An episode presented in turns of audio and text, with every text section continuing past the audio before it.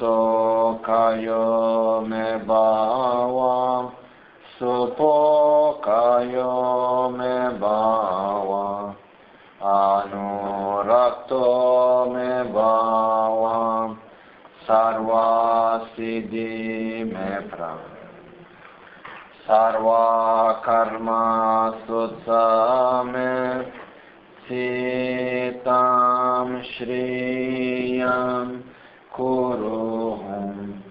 Ha ha ha ha ho Bhagavan Sarva Tathagata Vajramame Minsa Vajra Bhava Mahasamaya Sattva Ahum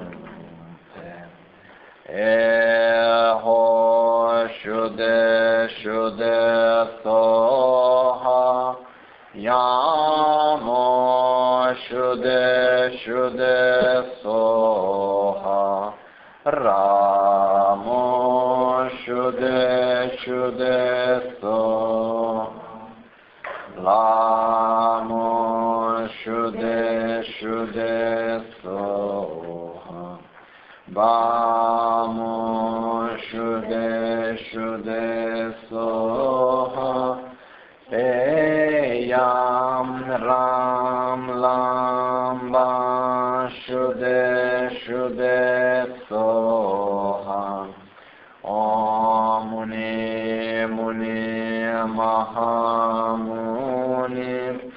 Shakyamuni Soha.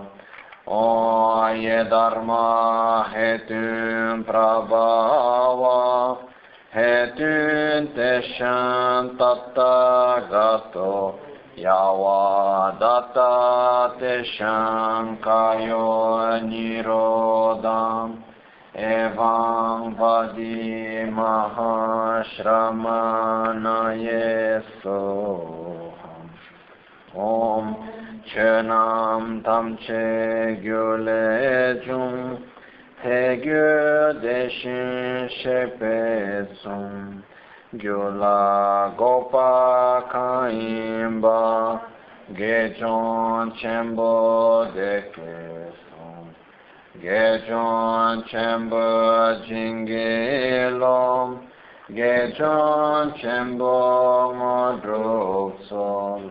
Gejon chamber tashisho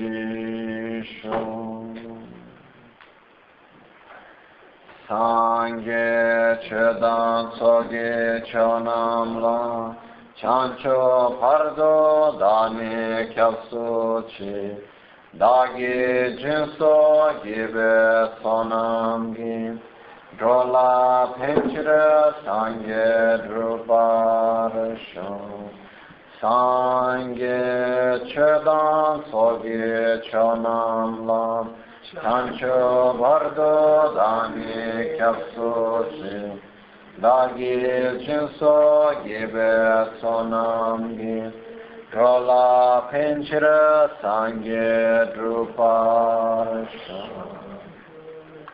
Nel Buddha, nel Dharma e nel Sangha prendo rifugio fino all'illuminazione con la pratica della generosità e delle altre perfezioni, possa io ottenere lo stato di Buddha per il beneficio di tutti gli esseri senzienti.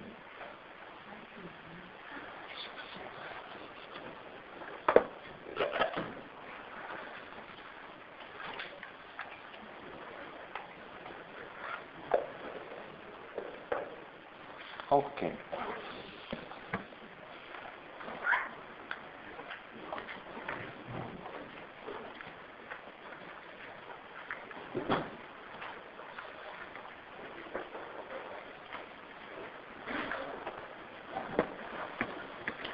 Adesso entreremo in un'altra parte che comincia a diventare un pochettino più pratica, diciamo, all'interno dell'addestramento mentale.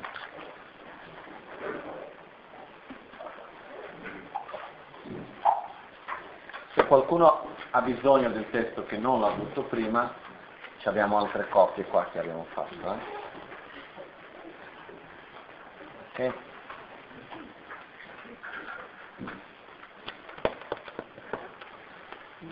Che ci sono tutte. C'è qualcuno. Mi sa che Carmen. Ok. Stavo anche vedendo prima con una persona che mi ha fatto vedere un libro in italiano nel quale esiste il commentario di questo testo scritto da un maestro molto autorevole, un grande maestro, che è stato Geshe Rapten. Geshe Rapten devo dire che dentro la tradizione di Lupa è stato uno dei più importanti maestri che c'è stato in Occidente, eh, che ha, anche, ha insegnato anche in Italia, però i suoi principali centri sono stati fondati poi dopo in Svizzera, uh, dove c'è a Vevey, che c'è il Raftenschörling, e in Austria, uh, vicino a Vaduz, che si chiama il um, uh, Tashi-Raften. Ci sono questi due centri dove oggi c'è Gonza Rinpoche che prende cura di questi centri. Comunque, lui c'è questo libro che si chiama Cambiare la mente, della chiara luce, dentro il quale ci sono i tre testi che abbiamo visto in verità. C'è gli otto versi dell'addestramento mentale, che abbiamo visto ieri, c'è il testo con il commentario, c'è la ghirlanda dei gioielli del Bodhisattva con il testo e con il commentario e ci sono anche l'addestramento mentale in sette punti, il testo con il commentario. Fatto comunque da due maestri che era Geshe Ratten e Geshe Targhe eh, io non Geshe Darghe effettivamente non, non, non, conosco, non so chi sia stato, Geshe Ratte io so che è veramente un maestro molto molto rispettato, che non solo dei, aveva una grande conoscenza, ma anche fatto tanti tanti anni di ritiri, eh, è veramente un grandissimo praticante un grandissimo insegnante. Anche lui, discepolo di Trichan Rinpoche, lo stesso maestro di Lama Ganci. Quindi per dopo, secondo me, se qualcuno vuole approfondire di più su questo che abbiamo visto ieri, oggi e così via, di sicuro Geshe Rappen è molto molto molto più bravo di me, e quello non, è, non c'è nessun dubbio in assoluto, quindi poter avere accesso in italiano ai suoi insegnamenti è qualcosa di molto prezioso che noi abbiamo. Quindi ho detto oggi anche di ordinare qua per il centro questo libro, quindi magari dopo e anche a Milano lo possiamo ordinare in modo che se qualcuno lo volessi Secondo me a Milano c'è già cambiare la mente di Gesherat, ok? Comunque, adesso andiamo avanti. Um, abbiamo visto inizialmente le preliminari, quindi riconoscere la preziosità di questa vita, la certezza della morte, l'impermanenza, il karma, gli svantaggi, gli svantaggi del, del samsara. Poi abbiamo visto la bodhicitta relativa, quindi sviluppare amore e compassione verso tutti gli esseri, e l'impegno di raggiungere l'illuminazione noi stessi per il beneficio di tutti gli esseri, e la bodhicitta assoluta abbiamo visto molto così in modo superficiale il fatto di realizzare la natura ultima dei fenomeni e meditare su di esso. Okay? Solo una cosa per precisare, quando viene visto qua, considera tutti i fenomeni come fossero simili a un sogno, analizza la natura della mente innata, l'antidoto si libera da sé. Quello che cambia effettivamente è l'oggetto sulla quale si medita sulla vacuità. La vacuità è sempre la stessa, però c'è un percorso, prima si medita sulla vacuità degli oggetti esterni, poi si medita sulla vacuità della propria mente, poi si medita della, sulla vacuità della vacuità stessa. Okay? Questo, questo velocemente. Poi abbiamo visto all'interno di questo anche il metodo per cambiare se stessi con gli altri, quindi questa meditazione di ricevere la sofferenza degli altri esseri, le negatività degli altri esseri su di noi, in verità è sul nostro egoismo, trasformando il nostro egoismo, distruggendo il nostro proprio egoismo e dando la nostra gioia, che moltiplicando in verità la nostra gioia, la nostra felicità verso tutti gli esseri, perché non è che viene a mancare a noi quando diamo all'altro. Poi abbiamo il terzo punto che qua, visto che ieri era un pochettino tardi quando ho fatto la trascrizione, invece del, eh, non, è terzo, non, è il secondo ma è il terzo, è la pagina 4, dovrebbe essere il numero 3 e non il numero 2. trasformare le circostanze avverse in un sentiero per l'illuminazione. Quando sia il contenitore, il mondo, sia il contenuto, gli abitanti, sono colmi di mal- malvagità, trasforma tali circostanze avverse nel sentiero del completo risveglio. Vediamo qua. Ah, c'è una cosa molto bella invece, prima di questo che ho dimenticato di vedere prima. Aspetta, torniamo un pochettino indietro. Agli inizi inizi, quando si parla dell'introduzione alla pratica dell'addestramento mentale, ehm, qua viene detto, dice Ceccawa, dice che per qualche ragione questo testo in italiano si trova alla fine questo. Vediamo dov'è. Alla fine, alla fine c'è la fonte di questa istruzione, questo insegnamento simile all'essenza di un essere, proviene direttamente dal lignaggio di Suvarna Vippa eh, o Serlimpa. Okay? Questo effettivamente nel testo originale si trova proprio all'inizio del testo. Per qualche ragione quando l'hanno fatto in italiano l'hanno messo alla fine.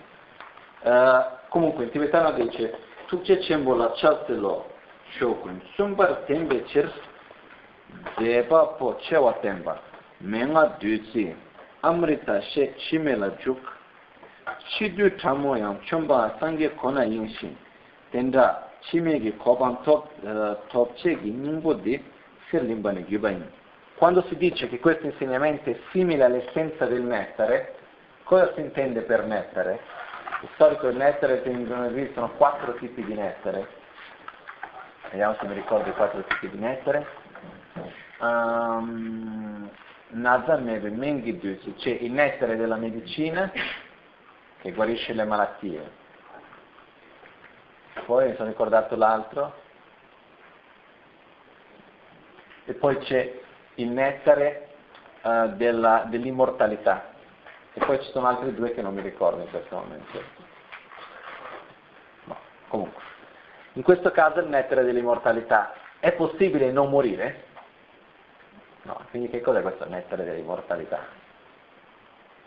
Perché facciamo anche la preghiera? Se cominciano ad apparire segni di una morte prematura, possa io con la chiara visione di Dorcere sconfiggere il Signore della morte e rapidamente ottenere il figlio dell'immortalità. Ma che preghiera è questa? Se non è possibile essere immortali, perché chiediamo di diventare immortali? Con, non si intende dire immortali nel senso di non dover morire.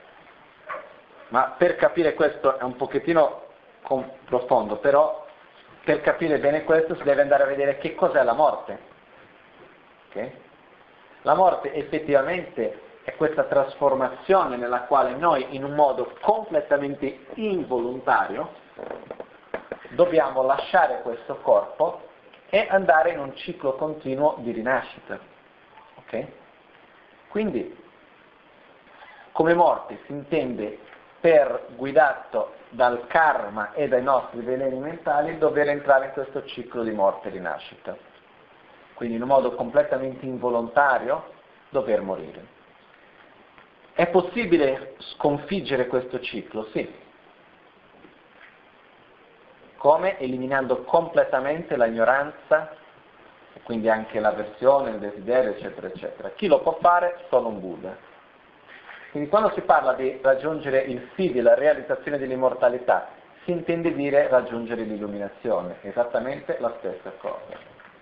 Ma perché? Non perché un Buddha una volta se prende un corpo grossolano come il nostro non dovrà prima o poi lasciare questo corpo, sì lo dovrà fare, però questo avviene in un modo completamente diverso del nostro, nel senso che non è questa morte involontaria di sofferenza e così via. Okay? Quindi quando si dice qua che è come un nettare, perché è ciò che ci porta a poter ottenere l'illuminazione. Um, e poi dopo si dice, Dhamma guba kebe chir che che wa tempa, nima junshin, dorje nima junshin shin, shundun laso shebar cha nima ngabo dewa di chanchu lamdu gyurwa in. Questo pezzo non so perché non lo trovo nell'italiano, però dice, è molto bello, che parla di questi insegnamenti, fa un piccolo riassunto all'inizio di questi insegnamenti e dice um, Dhamma Guba Chieve Chir Chir Chewa Tempa che fa vedere che affinché noi sviluppiamo più rispetto e valore verso questi insegnamenti ci parla delle sue qualità. Quindi dice è come il diamante, il sole e l'albero medicinale. Si dice perché Dorje, Vajra vuol dire diamante anche. No? Quando noi diciamo la parola Dorje, Vajra, che si usa tantissimo nel Tantra, nel buddismo, letteralmente vuol dire anche diamante. E si dice, Dorje Palam Chakyam Rinpoche Shengi Silgi Numbatar Lojongi Chashe Gikyang Da Chinzi Numba. Per dire, anche se abbiamo un diamante piccolo piccolo, anche se si dovesse rompere questo diamante, e essere un pezzettino molto piccolo di diamante, lui comunque riesce a sovrapporsi sulle altre, uh, altre pietre preziose. Lui comunque, anche per il più piccolo che sia il diamante, lui comunque riesce a, diciamo, il suo come si dice, Silginöbe in tibetano, non è che lui distrugge, ma lui sottomette in un certo modo per la sua bellezza, sovrasta tutti gli altri gioielli che ci possano essere. Nello stesso modo, la pratica dell'addestramento mentale, anche se viene presa solo una piccola parte di questa, sovrasta l'egoismo. Quindi è come il diamante. Nime ögi chashegi kyang mimba selva tardi chashegi selva. È come il sole, perché nello stesso modo che un semplice raggio di sole riesce a eliminare e a illuminare diciamo, l'oscurità, l'oscurità, per dire se qua è completamente buio, chiudiamo tutto, basta che ci sia un piccolo raggio di sole che già illumina qui dentro. Nello stesso modo basta avere una piccola parte, uh, una piccola parte della pratica dell'addestramento mentale che si riesce a illuminare ed eliminare l'egoismo. Junshi Mengi Jumbata Jumbatachi Jumbata Tachi Loda Vichashe Rekyan Ne Selvatar di Dachin Selva. E nello stesso modo è anche come un albero medicinale, perché nello stesso modo che un albero medicinale con una sua sola foglia può riuscire a guarire ed eliminare una malattia, nello stesso modo una semplice parte di questi insegnamenti può guarirci dalla malattia dell'egoismo. Quindi per questo si dice che questi insegnamenti sono come il diamante, il sole e l'albero medicinale. Nima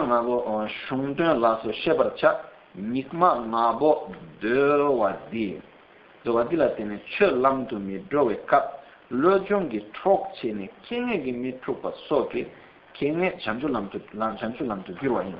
Questo è speciale perché dice anche che questi insegnamenti hanno la particolarità di essere per i tempi di degenerazione nel quale noi viviamo.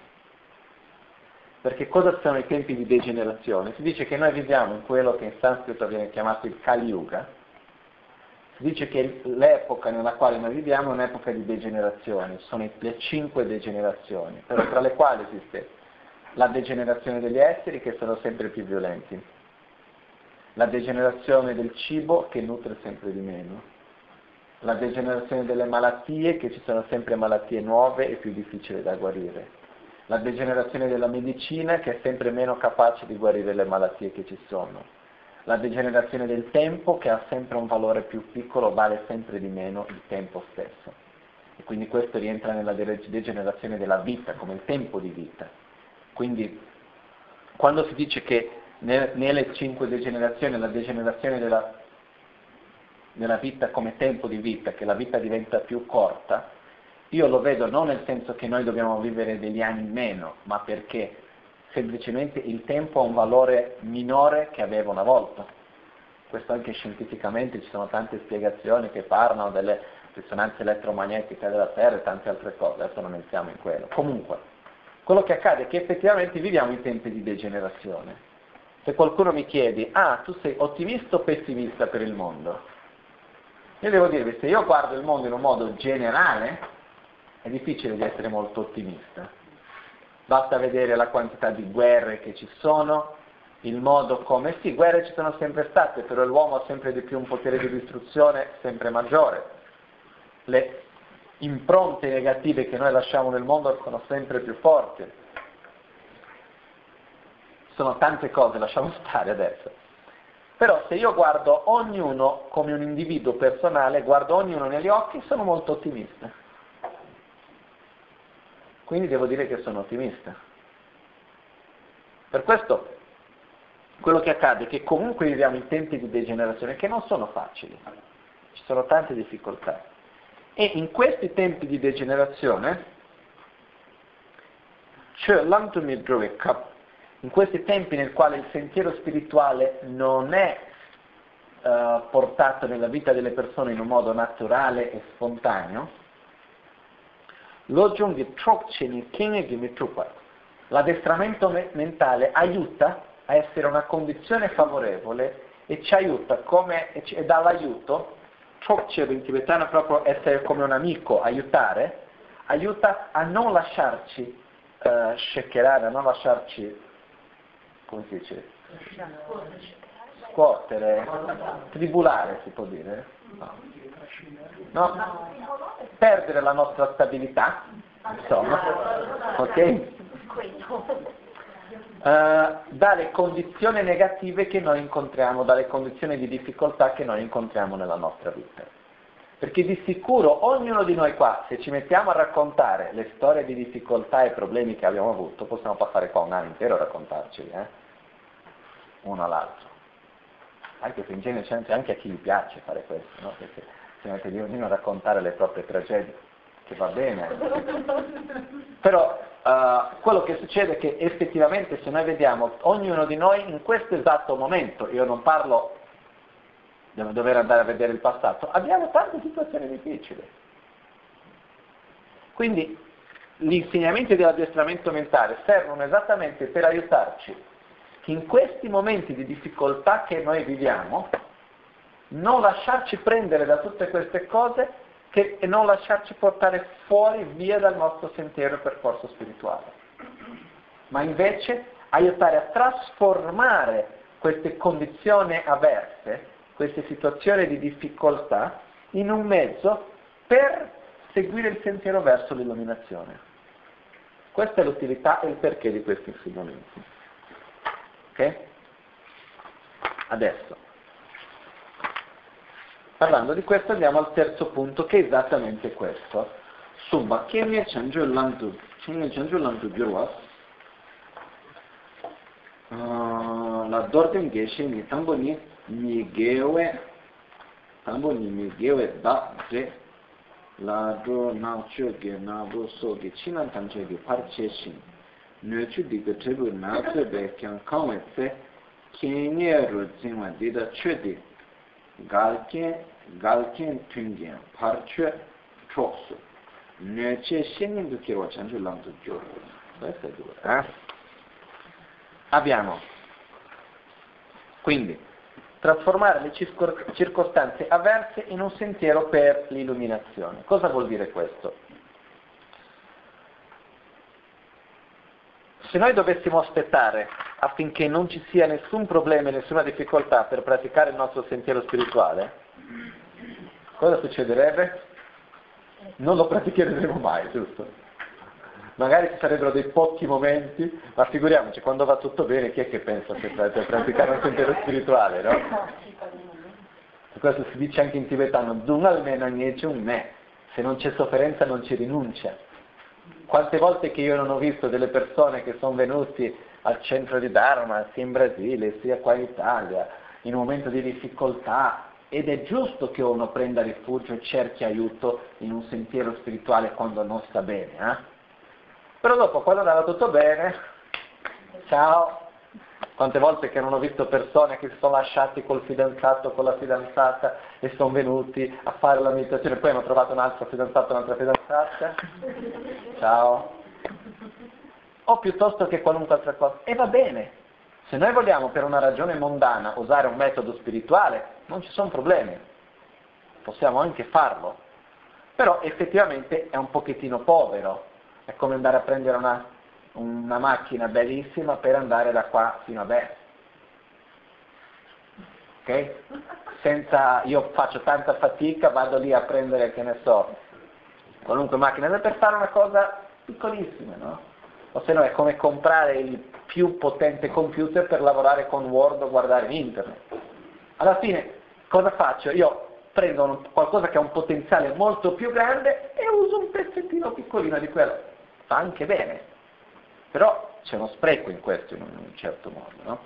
Quindi quello che succede è che quando va tutto bene, entro virgolette, però quando noi siamo coinvolti dalla bellezza, da, dalla giostra del samsara, quando siamo nel giocattolo no, del samsara, siamo lì nella giostra, a quel punto mica pensiamo in seguire un sentiero spirituale.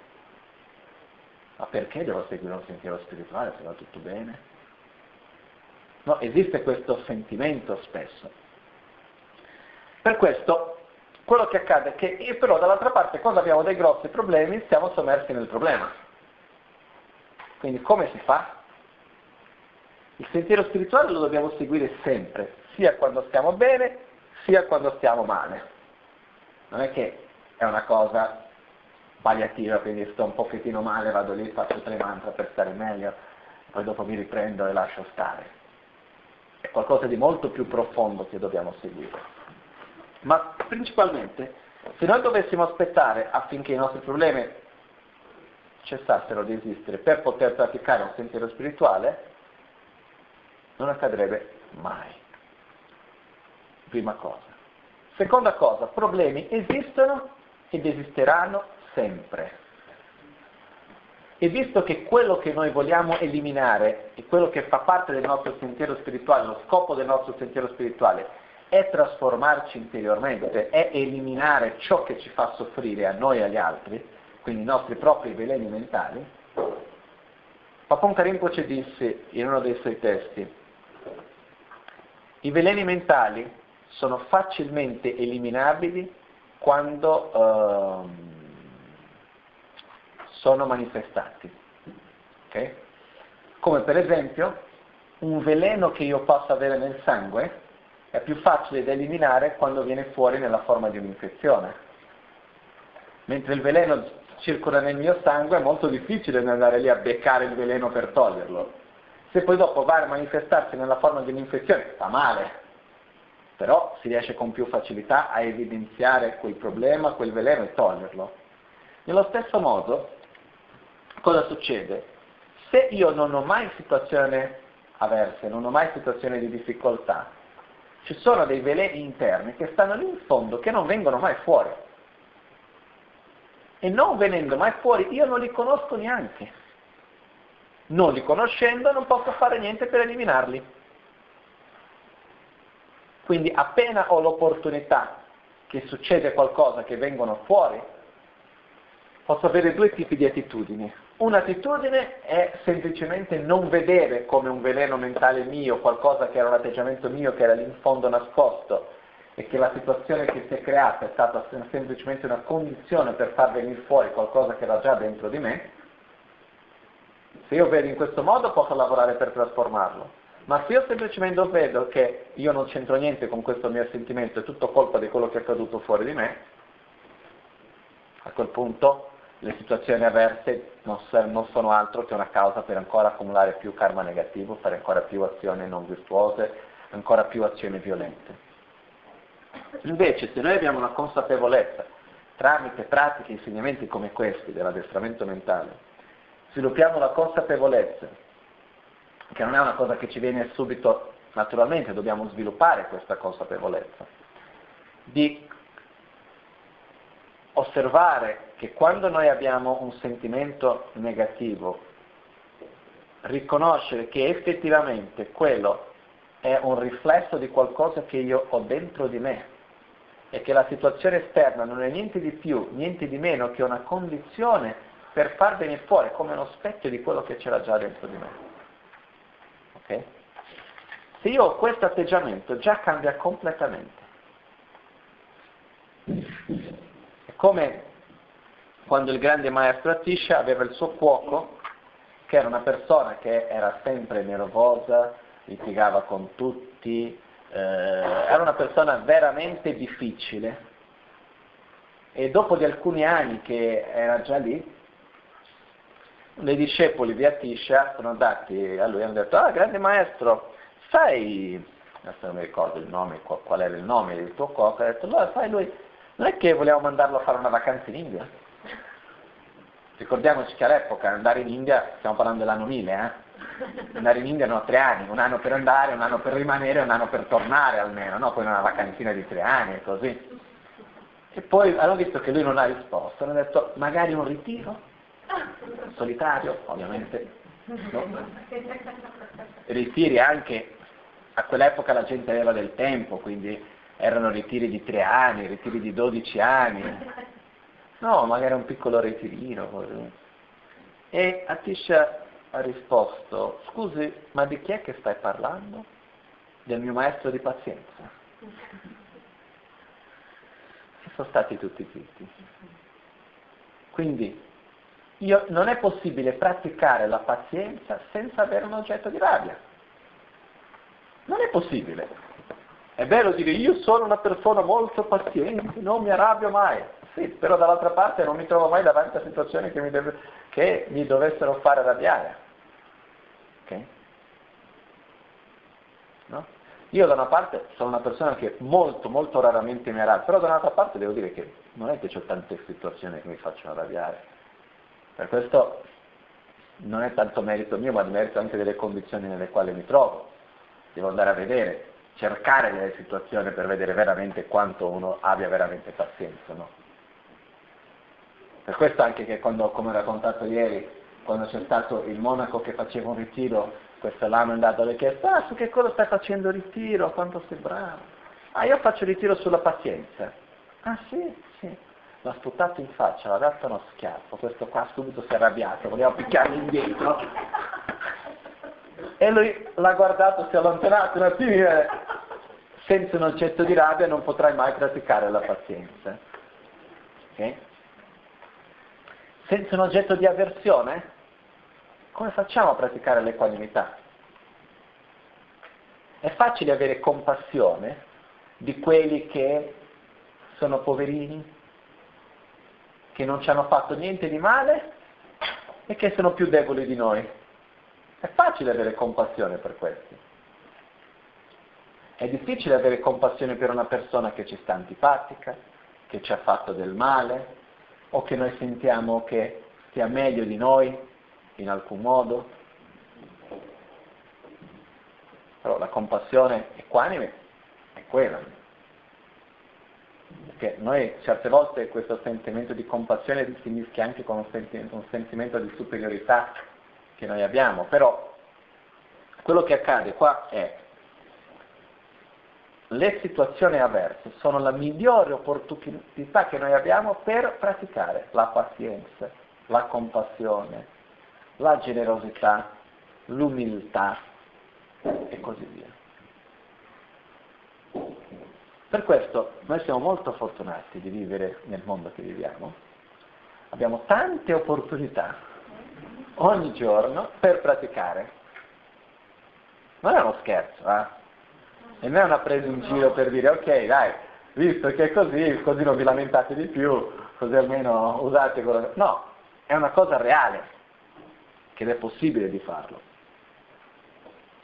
Um,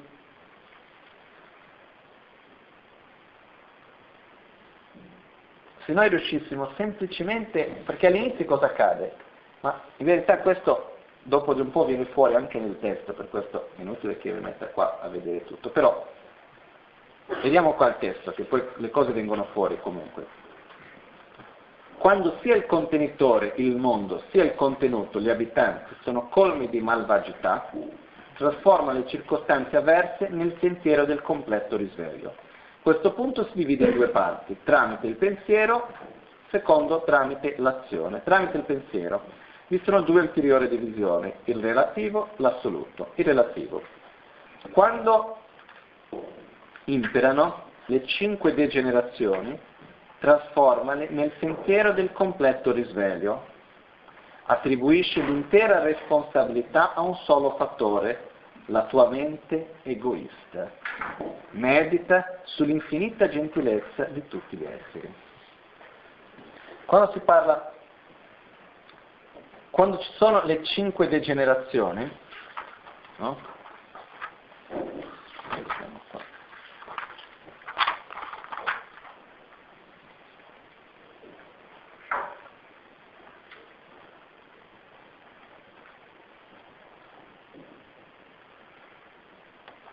come ho detto prima, abbiamo la degenerazione degli esteri, del cibo e di tutto il resto. Quindi quando noi ci troviamo in una situazione nella quale ci sia difficoltà, ci sia sofferenza, ci sia violenza anche, in un modo o in un altro, non deve essere necessariamente una violenza fisica, può essere una violenza emozionale, una violenza verbale, ci sono tante forme anche diverse di violenza. E quando noi ci troviamo anche in situazioni che non sono causate dall'uomo direttamente. Per esempio in mezzo a un uragano piuttosto che un terremoto, o dove faccia troppo freddo, troppo caldo. Ci possono essere tante diverse situazioni avverse. Quando noi ci troviamo in mezzo a una di queste situazioni, dobbiamo trasformare nel sentiero verso l'illuminazione. Come? attribuendo l'intera responsabilità di tutto quello che sta accadendo, senza dover andare a puntare il dito su qualcuno, cosa facciamo noi di solito quando ci accade qualcosa? Abbiamo, siamo pronti a puntare il dito su qualcuno? È stato questo, è stato quell'altro. Poi addirittura quando succedono delle cose come una catastrofe o qualcosa, dobbiamo pure lì anche trovare di puntare il dito su qualcuno. No? Quando è successo adesso il terremoto in Cina e così via, ma di chi è la colpa?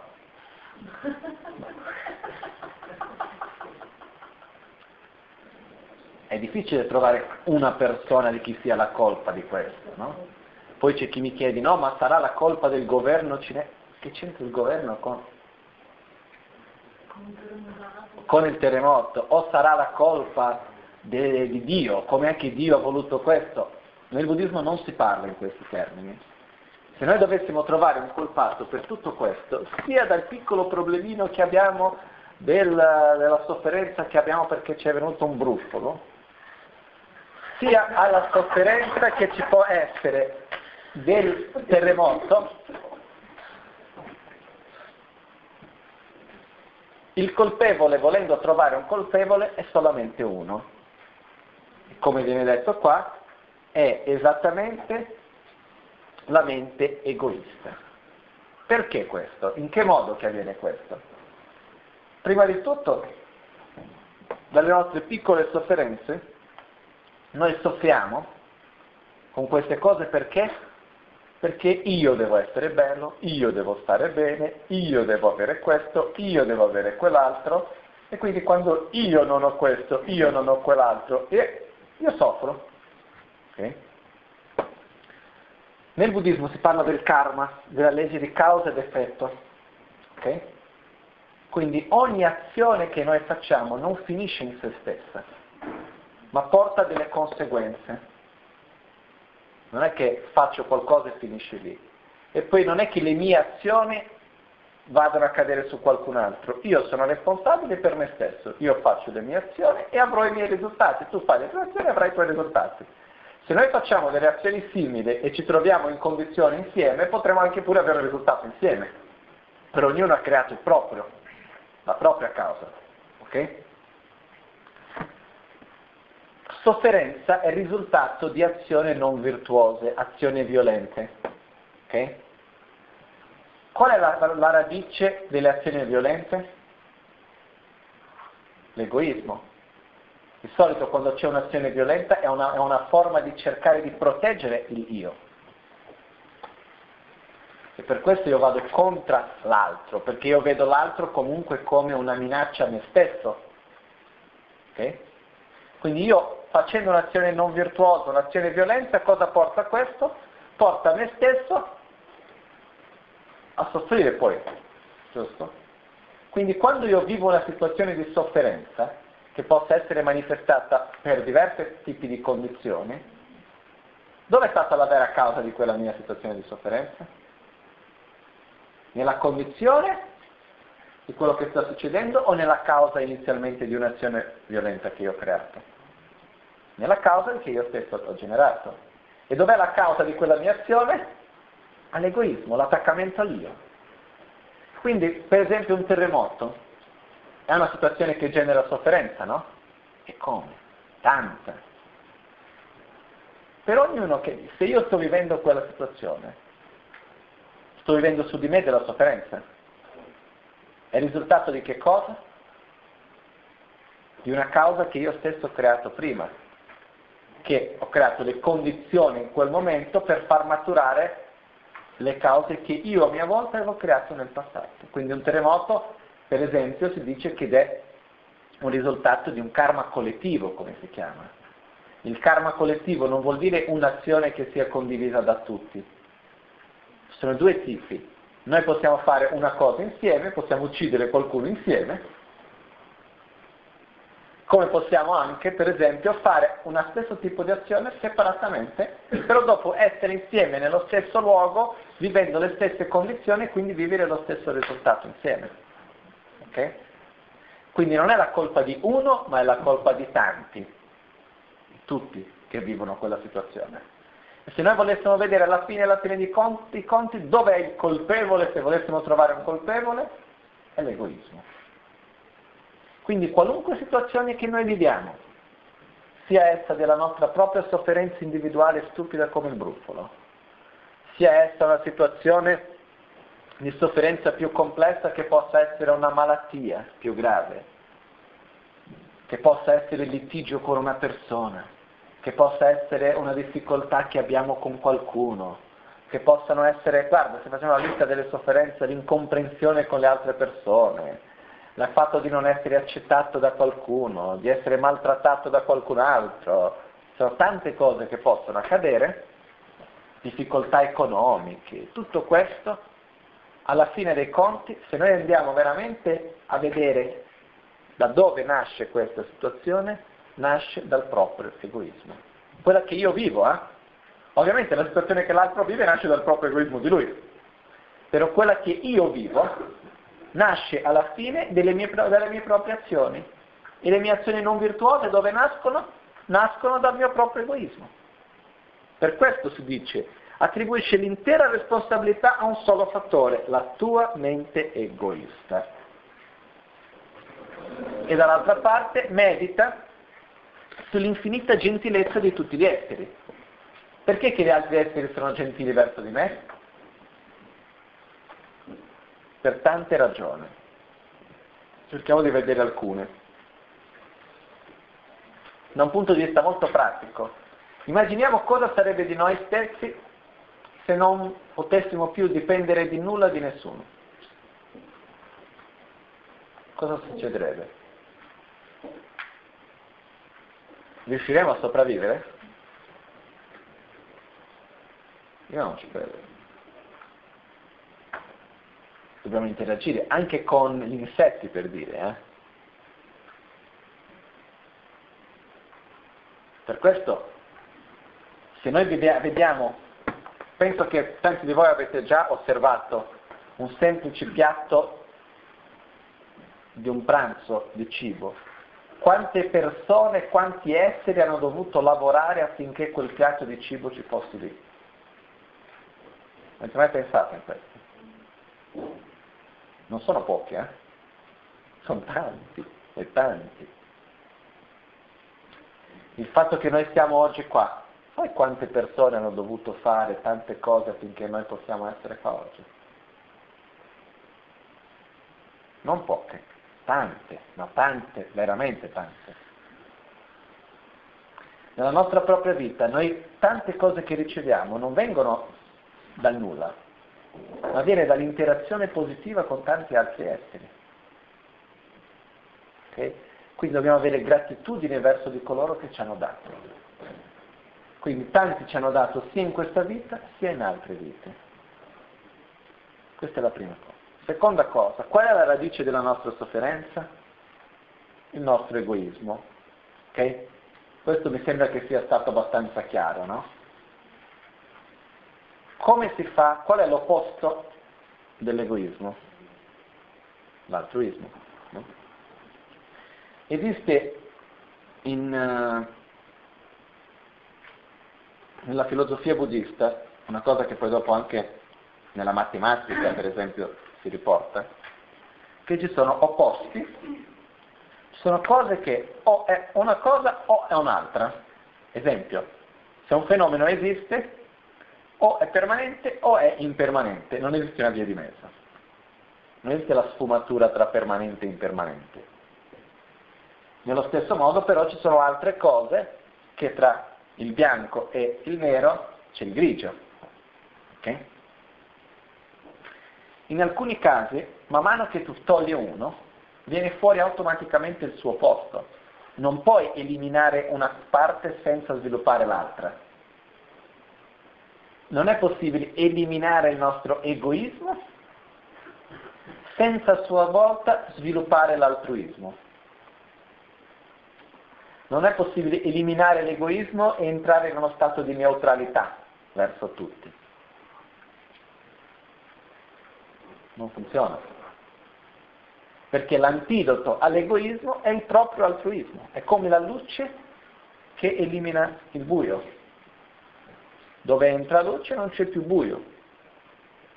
Io non posso voler che non ci sia più buio senza che esista la luce. Quindi in questo stesso modo io non posso eliminare la, le cause della mia propria sofferenza come l'egoismo senza sviluppare un altruismo. È possibile avere un altruismo senza, siano, senza dipendere dagli altri? Quindi alla fine, affinché io sia felice, io dipendo dagli altri.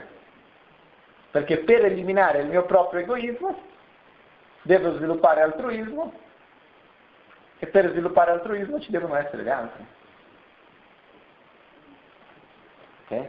Quindi quello che accade è che si dice che per raggiungere l'illuminazione per uscire dal ciclo di sofferenza. Gli altri esseri sono tanto importanti quanto il Buddha e tutti gli altri esseri sacri che ci possono essere, gli esseri senzienti. Perché se io non sviluppo amore verso di loro, compassione verso di loro, in un modo sincero, non riuscirò mai a mia volta a eliminare il mio proprio egoismo radice della mia sofferenza. Quindi anche qua c'è la gentilezza. Dobbiamo ringraziare a loro che ci danno l'opportunità di poter amarli in modo di poter eliminare la nostra propria sofferenza. Ok, è chiaro? Quindi anche qua ricordare la gentilezza di questi esseri. Vediamo qua.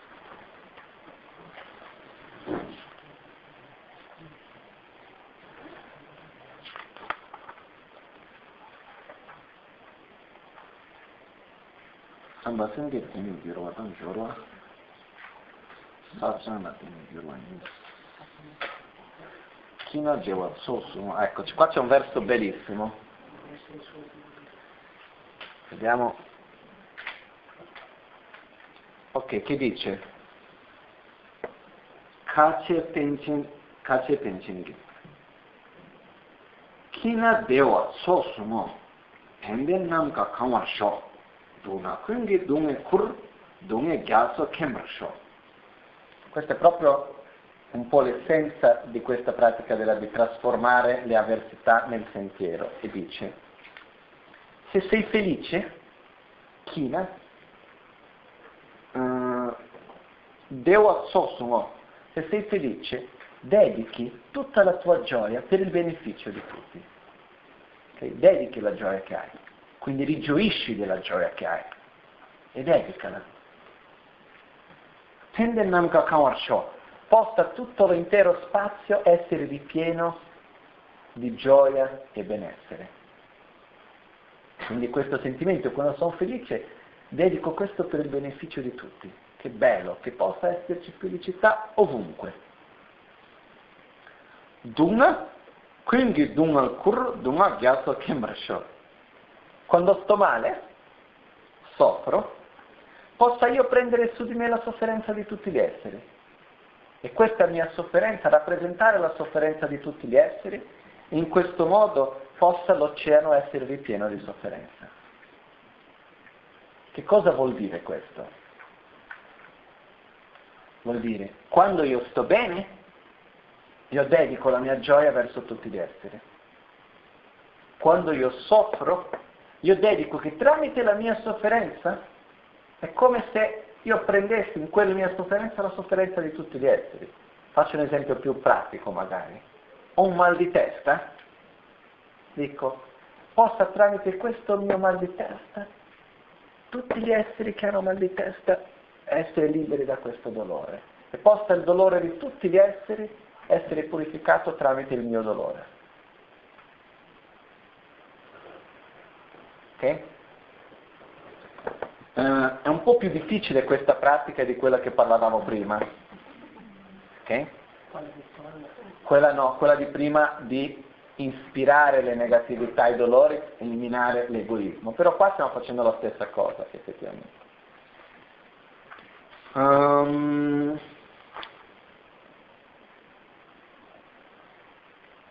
Però non spegli la, la sofferenza, non c'è... No, spegli la sofferenza tramite la propria sofferenza. Quello che fa è questo, che quando noi, viviamo, quando noi soffriamo, Mm. ok? È come se stessimo bruciando qualcosa, ok? Perché la sofferenza non è una, una, una, una, situazione statica, è qualcosa che è in movimento la sofferenza, il dolore, ok? E come, meno male, tanto la sofferenza come la felicità, tutti e due sono impermanenti, quindi anche la sofferenza prima o poi finisce. Ok? Abbiamo un dolore, prima o poi finisce quel dolore, non è che per l'eternità continua. Quindi, quello che succede è che quando io ho un dolore, ho una tristezza, ho una sofferenza, io non cerco di aumentare quella sofferenza, ma io dico possa tramite questa sofferenza eliminare anche la sofferenza degli altri esseri che hanno questa stessa do- dolore, questa stessa malattia, e eliminare questo tramite la mia propria sofferenza. In altre parole, è come se io ho una malattia e che quando viene fuori quell'infezione, in verità che cos'è? È qualcosa che sta venendo fuori, è come un veleno che c'è dentro che sta venendo fuori. Quindi è come possa il veleno di tutti gli esseri venire fuori tramite la mia propria malattia. Quindi io non sto accumulando qualcosa dentro di me, ma sto usando il mezzo della mia propria sofferenza per eliminare, perché in altre parole, che cos'è la, la sofferenza? È il risultato di un'azione non virtuosa. Quindi quando io soffro, io entro virgolette, quello che succede sto bruciando delle azioni non virtuose che io ho creato nel passato. Il pericolo di questa visione è pensare quindi devo soffrire per purificare. No, il sentiero spirituale è il sentiero della gioia, non è il sentiero della sofferenza. Noi non dobbiamo prendere e dire soffri che purifichi, no? E ci picchiamo e diciamo devo soffrire perché devo purificare. Quindi come ho già conosciuto una persona una volta tanti anni fa in Brasile che faceva le prostrazioni per purificare, che è una pratica di purificazione, e si è cominciato a fare male alle ginocchia perché scendeva in un modo troppo forte e tutti abbiamo detto smettila di fare le prostrazioni che ti stai facendo male alle ginocchia o se ne metti un, uh, come si dice, come si usa quando si gioca a volley, una ginocchiera per non farti male. No, no, no, se devo soffrire perché devo purificare. L'abbiamo detto in tutti i modi, poi ognuno fa le proprie scelte. No? Si è dovuto operare le ginocchia poi. È la verità. Ognuno fa le proprie scelte, ma questo non è quello che Buddha ha insegnato, ok? Però, mentre il sentiero spirituale, per esempio la purificazione non avviene tramite la sofferenza, ma avviene tramite fare qualcosa di positivo per purificare quell'azione non virtuosa che noi a nostra volta l'abbiamo creata, dedicata a quello. Però dall'altra parte, quando soffriamo, stiamo smaltendo un po' di azioni non virtuose che abbiamo fatto, nel senso che è comunque il risultato di un'azione che noi abbiamo creato. E meno male, una volta che il risultato c'è stato, non è che dopo si ripete ancora. La causa si esaurisce una volta che c'è stato il risultato. Ok? Ma però puoi aumentare la sofferenza se non prendi atto di quello che sta succedendo. No, se non prendi atto la puoi aumentare nel senso che quello che accade di solito è che quando noi abbiamo un risultato, spesso abbiamo una reazione di violenza verso il risultato di sofferenza, quindi creiamo un'altra causa ancora. Però quella che avevamo creato nel passato si esaudisce con il risultato che avviene. Ok? Quindi cosa succede qua? Nel momento che io sto avendo una situazione, un mal di testa, per dire, ok? Non c'è bisogno di avere mal di testa e non è che dobbiamo avere il mal di testa, però se io ho il mal di testa, è comunque il risultato di un'azione non virtuosa che io ho creato nel passato in qualche momento, che si sta manifestando. Quindi quello che succede è che quando io dico possa tramite la, il mio mal di testa purificare il mal di testa di tutti gli esseri, vuol dire possa qualunque essere che abbia creato le cause per avere mal di testa, queste cause essere maturate su di me in questo istante, in questo mal di testa che io sto avendo. Quindi è come dedicare la maturazione agli altri, dividere la maturazione di È, questi aspetti. è, co- agli è dedi- è dedicare la propria maturazione, Mm. ok? A tutti gli altri, in verità effettivamente non avviene questo, perché non è che io posso maturare il tuo caso, però è un mezzo per andare contro il proprio egoismo, ossia quando io sto bene e felice, io dedico questa felicità non a me, ma a tutti. Possa questa felicità e questa gioia essere di tutti. Quando io soffro, io non penso solo a me stesso, ma io penso agli altri e dico possa tramite questa mia sofferenza purificare la sofferenza anche degli altri, purificare le cause negative che anche gli altri hanno generato. Poi effettivamente questo accade? No, perché se fosse così mettiamo un po' di gente che si sente a soffrire, facciamo ogni tanto facciamo una, un, come si dice, un- a turno, no? In modo che smaltiamo, facciamo il più veloce possibile. Non è così, no? In questo caso non c'è bisogno della visualizzazione, è, una- è un atteggiamento interiore. Questo serve ad eliminare l'egoismo. Quindi è un trucco del mentale. Sì, è un addestramento mentale, è un modo, è un modo di cercare di... è una sorta di una furbizia, diciamo così, per aggirare il nostro egoismo e piano piano addestrare la nostra mente a non essere egoista, quello che stiamo facendo. Ok, Per questo che si chiama addestramento mentale e ha come obiettivo eliminare l'egoismo. Scusa Lana, io Prego. non so se l'ho letto da qualche parte o mi viene messo così. Quando a volte sento sofferenza è come se mi viene questo pensiero di darlo perché, non so, tipo gli esseri infernali o Mhm. esseri sofferenti se ne possano nutrire Dare cosa? questa sofferenza. No, Ecco, no, no, no. proprio una roba... oh, Non- me lo cancello. Sì. È una meditazione involontari al Signore della morte per il tema del potente domicilio. No, questo è il Signore della morte, non ad esseri degli inferni, esseri Sì, ma- senzienti. Sì, non so come esseri che so, non so Sì, come... è una cosa intesa come rappresentante degli esseri infernali, questo- in questo senso, di- una meditazione della maggiore, Mhm. che tu puoi buttare quando per esempio vai in bagno, no? fai le tue cose. Queste cose le puoi pensare come se portassero le malattie e sofferenze e in basso c'è questo essere infernale, questo Signore della morte, in generale, che prende queste cose.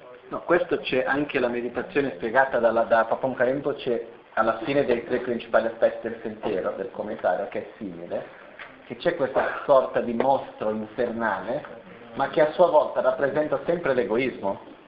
Lui, in questo testo che Papon ci spiega, penso che sia un pochettino simile. Tu gli dai a questo essere che visualizzi questo essere terrificante, eccetera, eccetera, però che a sua volta anche questo rappresenta l'egoismo, quindi che le negatività vengono mangiate in questo senso. Però non è che tu vai a nutrire gli esseri senzienti in questo senso, in questo senso Sì, no. è come boh, non so ben chiaro, è come, è come una sensazione come di fare qualcosa con questa sofferenza che io sento, Mhm. quindi è come se la brucio in qualche modo, quindi si allontana forse dal mio corpo, dal mio cuore, sì. però diventa come cibo per esseri che soffrono ed escono anche loro dalla loro sofferenza. Boh. Io dico, io personalmente non conosco questa pratica, ci può anche essere qualcosa. In questi termini non l'ho mai sentito. Io ho sentito nel termine che tu dai che è come se tu nutrissi un essere però che alla fine è il proprio egoismo. Quello l'ho già sentito parlare. ok? Ok.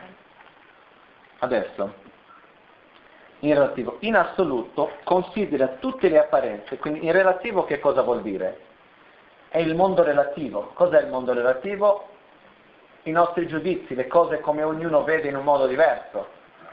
Quindi quando le, le apparenze ci sono, appaiono a noi, le situazioni varie ci appaiono, dobbiamo trovare il modo per trasformarli in un modo che faccia parte del nostro proprio sentiero e che non sia una situazione che ci allontani dal nostro sentiero spirituale.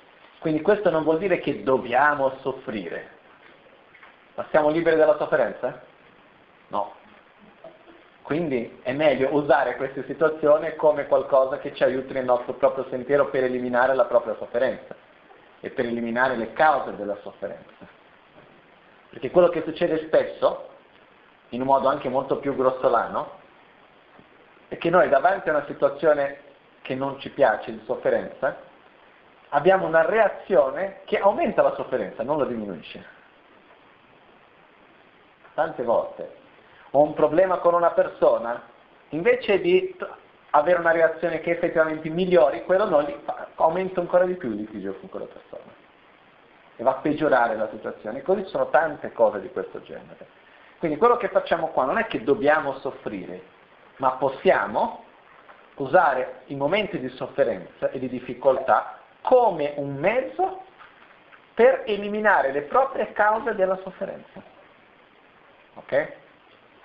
Come è la causa principale l'egoismo.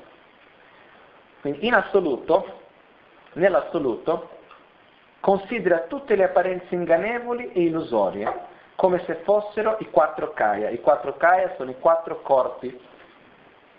Ehm, in generale quando si dice quattro kaya sono i quattro cor- corpi di un Buddha. Fammi vedere un attimino qua in tibetano.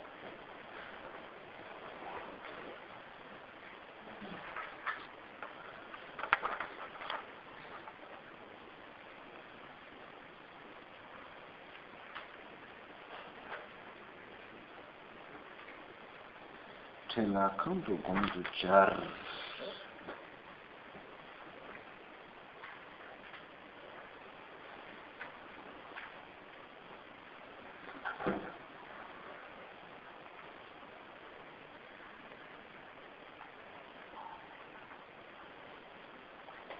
Qua non lo trovo. Questa è la suprema protezio- eh, protezione offerta dalla vacuità. In essenza, quello che accade è, nel punto di vista relativo, che vuol dire quando noi abbiamo i nomi, le forme, che ci relazioniamo con ogni oggetto in un modo specifico, possiamo trasformarli rigioendo delle cose positive, rigioendo delle cose belle e nelle situazioni negative possiamo tanto trasformarle vedendo quello, quelle situazioni come una forma di purificazione delle proprie azioni che noi stessi abbiamo creato nel passato e anche usando di quella situazione per dedicare alla purificazione delle negatività anche degli altri esseri, in modo di andare contro il nostro proprio egoismo, e anche usare le situazioni avverse come una ottima opportunità per conoscerci meglio e praticare la pazienza, la compassione, la rinuncia e tanti altri sentimenti positivi che ci sono, come dall'altra parte, quando noi vediamo queste varie situazioni, meditare sulla vacuità di queste. Cosa vuol dire questo? Mi, ci- mi accade una situazione di sofferenza, ok? Che può essere qualcosa che una persona mi ha fatto, piuttosto che una situazione economica, una malattia che io abbia, possono essere diverse cose. Io non posso dire questo non esiste. Io non posso avere lì la malattia che mi fa male e dire no, è tutta un'illusione, non esiste. Mi fa male mentre lo dico. No? Ma non posso dire, ah io ho il conto in banca veramente messo male, le bollette da pagare, non trovo lavoro e dico ma è tutta un'illusione. No? Poi devo mangiare, vado al supermercato e nell'ora di pagare mi chiedono i soldi, no, ma i soldi sono un'illusione. a questo punto anche la spesa e tutto il resto diventa un'illusione, per quello. Non è questo che si tende a dire quando si dice meditare sull'illusione. Ma quello che accade è, quando noi abbiamo un oggetto di sofferenza, qualcosa che ci fa soffrire, okay? pensiamo a una cosa qualunque, quella situazione, quell'oggetto che ci fa soffrire, quella persona, quella situazione, tutto questo noi lo vediamo come qualcosa che esiste indipendentemente da noi o no? È solido, si può quasi toccare con le mani. Okay? È una cosa completamente in- inerente alla sua esistenza solida lì davanti a noi. Quella situazione come una causa di sofferenza esiste indipendentemente da noi stessi per noi stessi? Ripeto, quella situazione che noi vediamo come una causa di sofferenza per noi, perché poi la sofferenza è una sensazione, la situazione in sé non è mai sofferenza, è la causa della sofferenza come noi la vediamo. Quella situazione esiste per noi come causa di sofferenza indipendentemente da noi stessi? No, come nulla esiste per noi indipendentemente da noi stessi, giusto? Una situazione che prima ci fa soffrire, dopo quella stessa situazione vista in un modo diverso, ci può almeno non far soffrire più? Penso che tutti abbiamo già vissuto qualcosa di questo genere. Addirittura delle cose abbastanza brutte inizialmente possono dopo per una ragione o un'altra essere diventate una cosa bella? Io vi dico, ieri ho raccontato per voi una di quello che è stato per me una delle più grandi sofferenze in tutti questi anni, che è stato il fatto di aver dovuto lasciare il monastero. Ma più o meno a febbraio di quest'anno sono successe delle cose che io ho rigioito di quello che mi è accaduto. Ho detto, ma meno male. Una cosa che prima, una situazione che inizialmente mi è stata una causa di sofferenza e che quindi ogni volta che mi ricordavo di quello che era accaduto non mi ricordavo con gioia, oggi quando lo guardo, visto altre cose che sono successe dopo, dico meno male che è andato così. Perché se non fosse andato così, io in questo momento mi sarei trovato all'interno di una situazione che sarebbe stata, ma se non 10, ma 100 volte peggio di quello che è stato. Quindi meno male che è andato in quel modo lì, quindi io rigioisco di quello che è stato. Ok? Quindi cambiato, i fatti che sono accaduti sono gli stessi o sono cambiati? I fatti sono gli stessi, però per me la realtà che è accaduta è la stessa cambiata. È cambiata. Ok? Quindi i fatti sono cambiati, in altre parole, volendo dire, usare la stessa parola con un altro significato. Quello che è stato detto è stato lo stesso, però per me è qualcos'altro. Quindi nello stesso modo, ogni situazione che noi viviamo, che nel momento ci fa soffrire, come penso che sia già accaduto a tutti di avere un problema, e cosa succede quando noi abbiamo un problema? Sempre il problema più grande del mondo. È quello. No? Noi mettiamo, entriamo nel problema, il nostro universo diventa il problema. E sembra che i problemi degli altri non siano nulla. Guarda io cosa ho. Poi dopo magari abbiamo un problema ancora più grande e quello lì diventa nulla. o magari dopo quando riusciamo a superare quel problema perché altre cose succedono, guardiamo indietro e dicono ma guarda quanto stupido sono stato. Penso che sia già successo qualcosa di questo genere un pochettino a tutti. Okay? Ci sono delle situazioni che sono molto difficili da smaltire in un certo modo, che non è che si riesce così da un momento all'altro. Però pensiamo nelle cose più piccole inizialmente. In verità tutto segue la stessa logica, però è più facile cominciando dalle cose più piccole.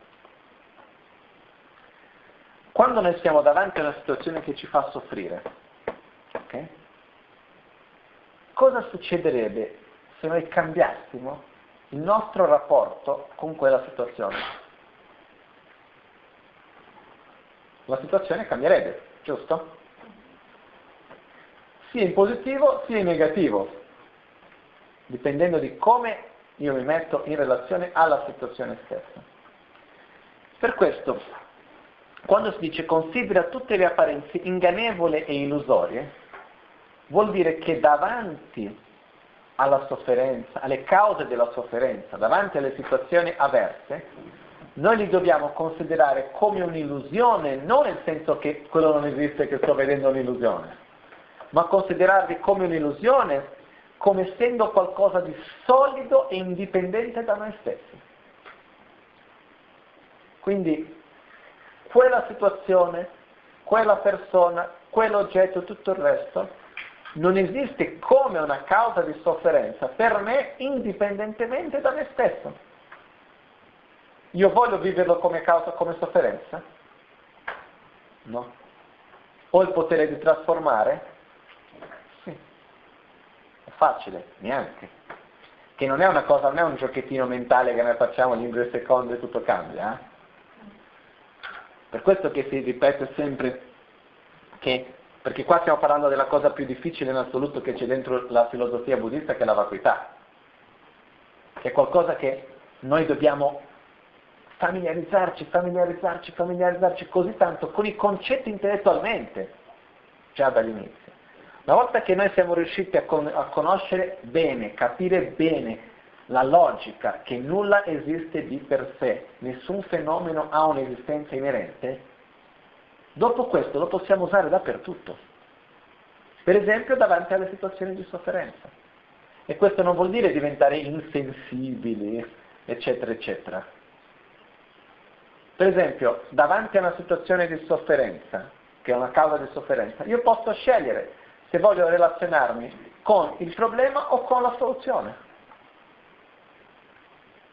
Posso scegliere se voglio rimanere lì solo nel problema o se voglio mettere la mia energia nella soluzione. A me è già successo più volte, penso che a tutti qualche volta è successo, di aver dovuto fare delle scelte e fare delle cose come la soluzione per un problema che dopo ha portato tanti risultati positivi che magari non sarebbero mai accadute se non ci fosse stato quel problema lì. Caduto già qualcuno? Pensi sì, se noi osserviamo bene.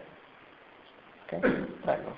Però in, in casi estremi, no? se, sì. se, se, qualcuno ti tortura, no? ti violenta, è difficile eh, cambiare. È difficile anche per i casi non estremi. No. no. Per i casi, no, quello che succede Daphne, è noi dobbiamo cominciare a vedere le cose piccole, perché la nostra vita è fatta principalmente di piccole cose. Anche quella che sembra la sofferenza più grande è composta da tante piccole sofferenze. Okay? Non, è, non, viene tutta in una volta sola. Okay?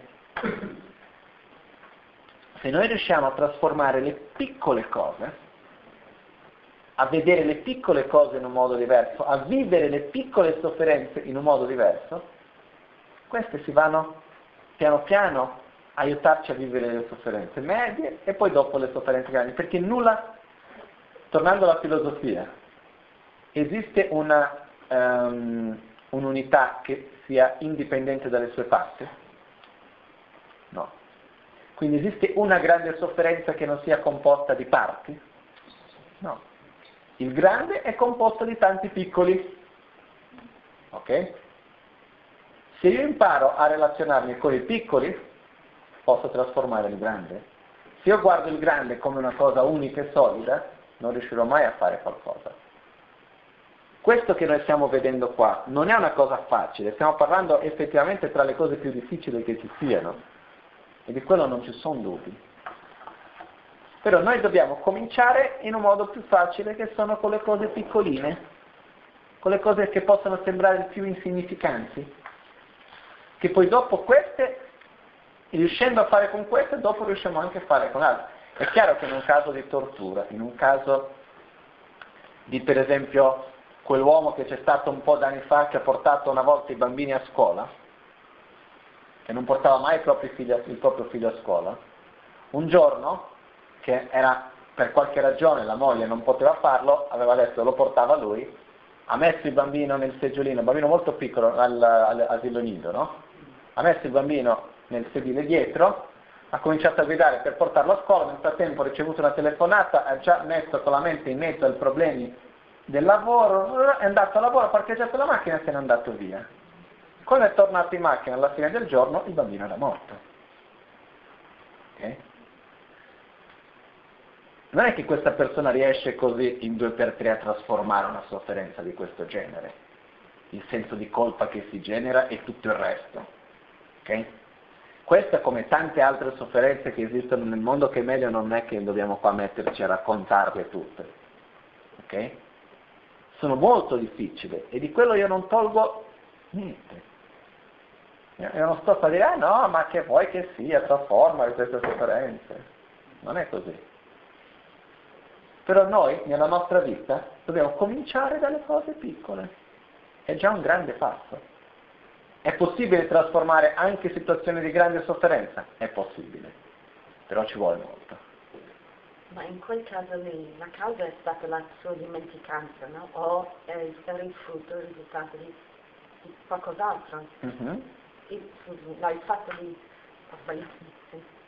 Il fatto di aver lasciato il, il bambino in macchina era la, cau- eh, la causa in sé o era il frutto di qualcos'altro? No. Cosa, cosa, era il risultato? Il, il fatto di lasciare il, il bambino in macchina? Era... No, per lui è stata una dimenticanza di lui stesso che ha fatto questa azione, è stata la mancanza di consapevolezza di quello che lui stava facendo in quel momento.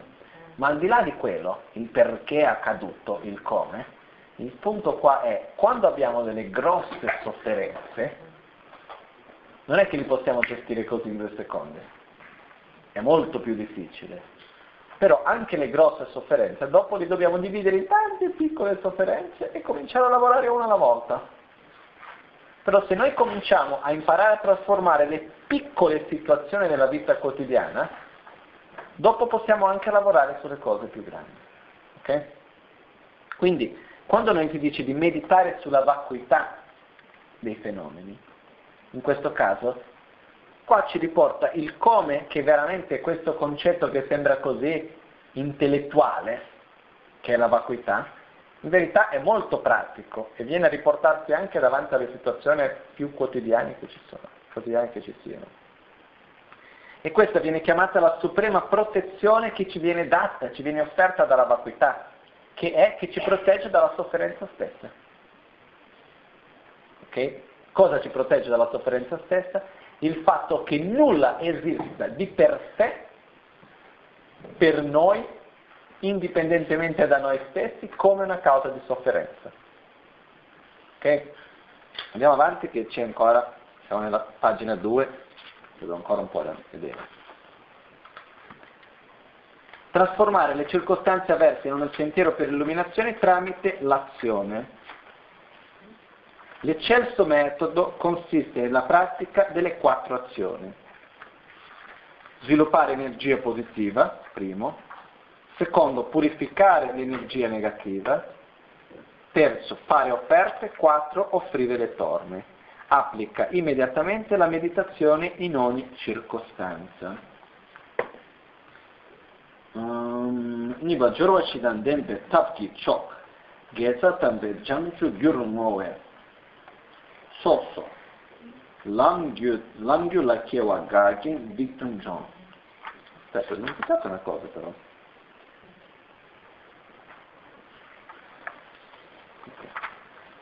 Lasciamo stare.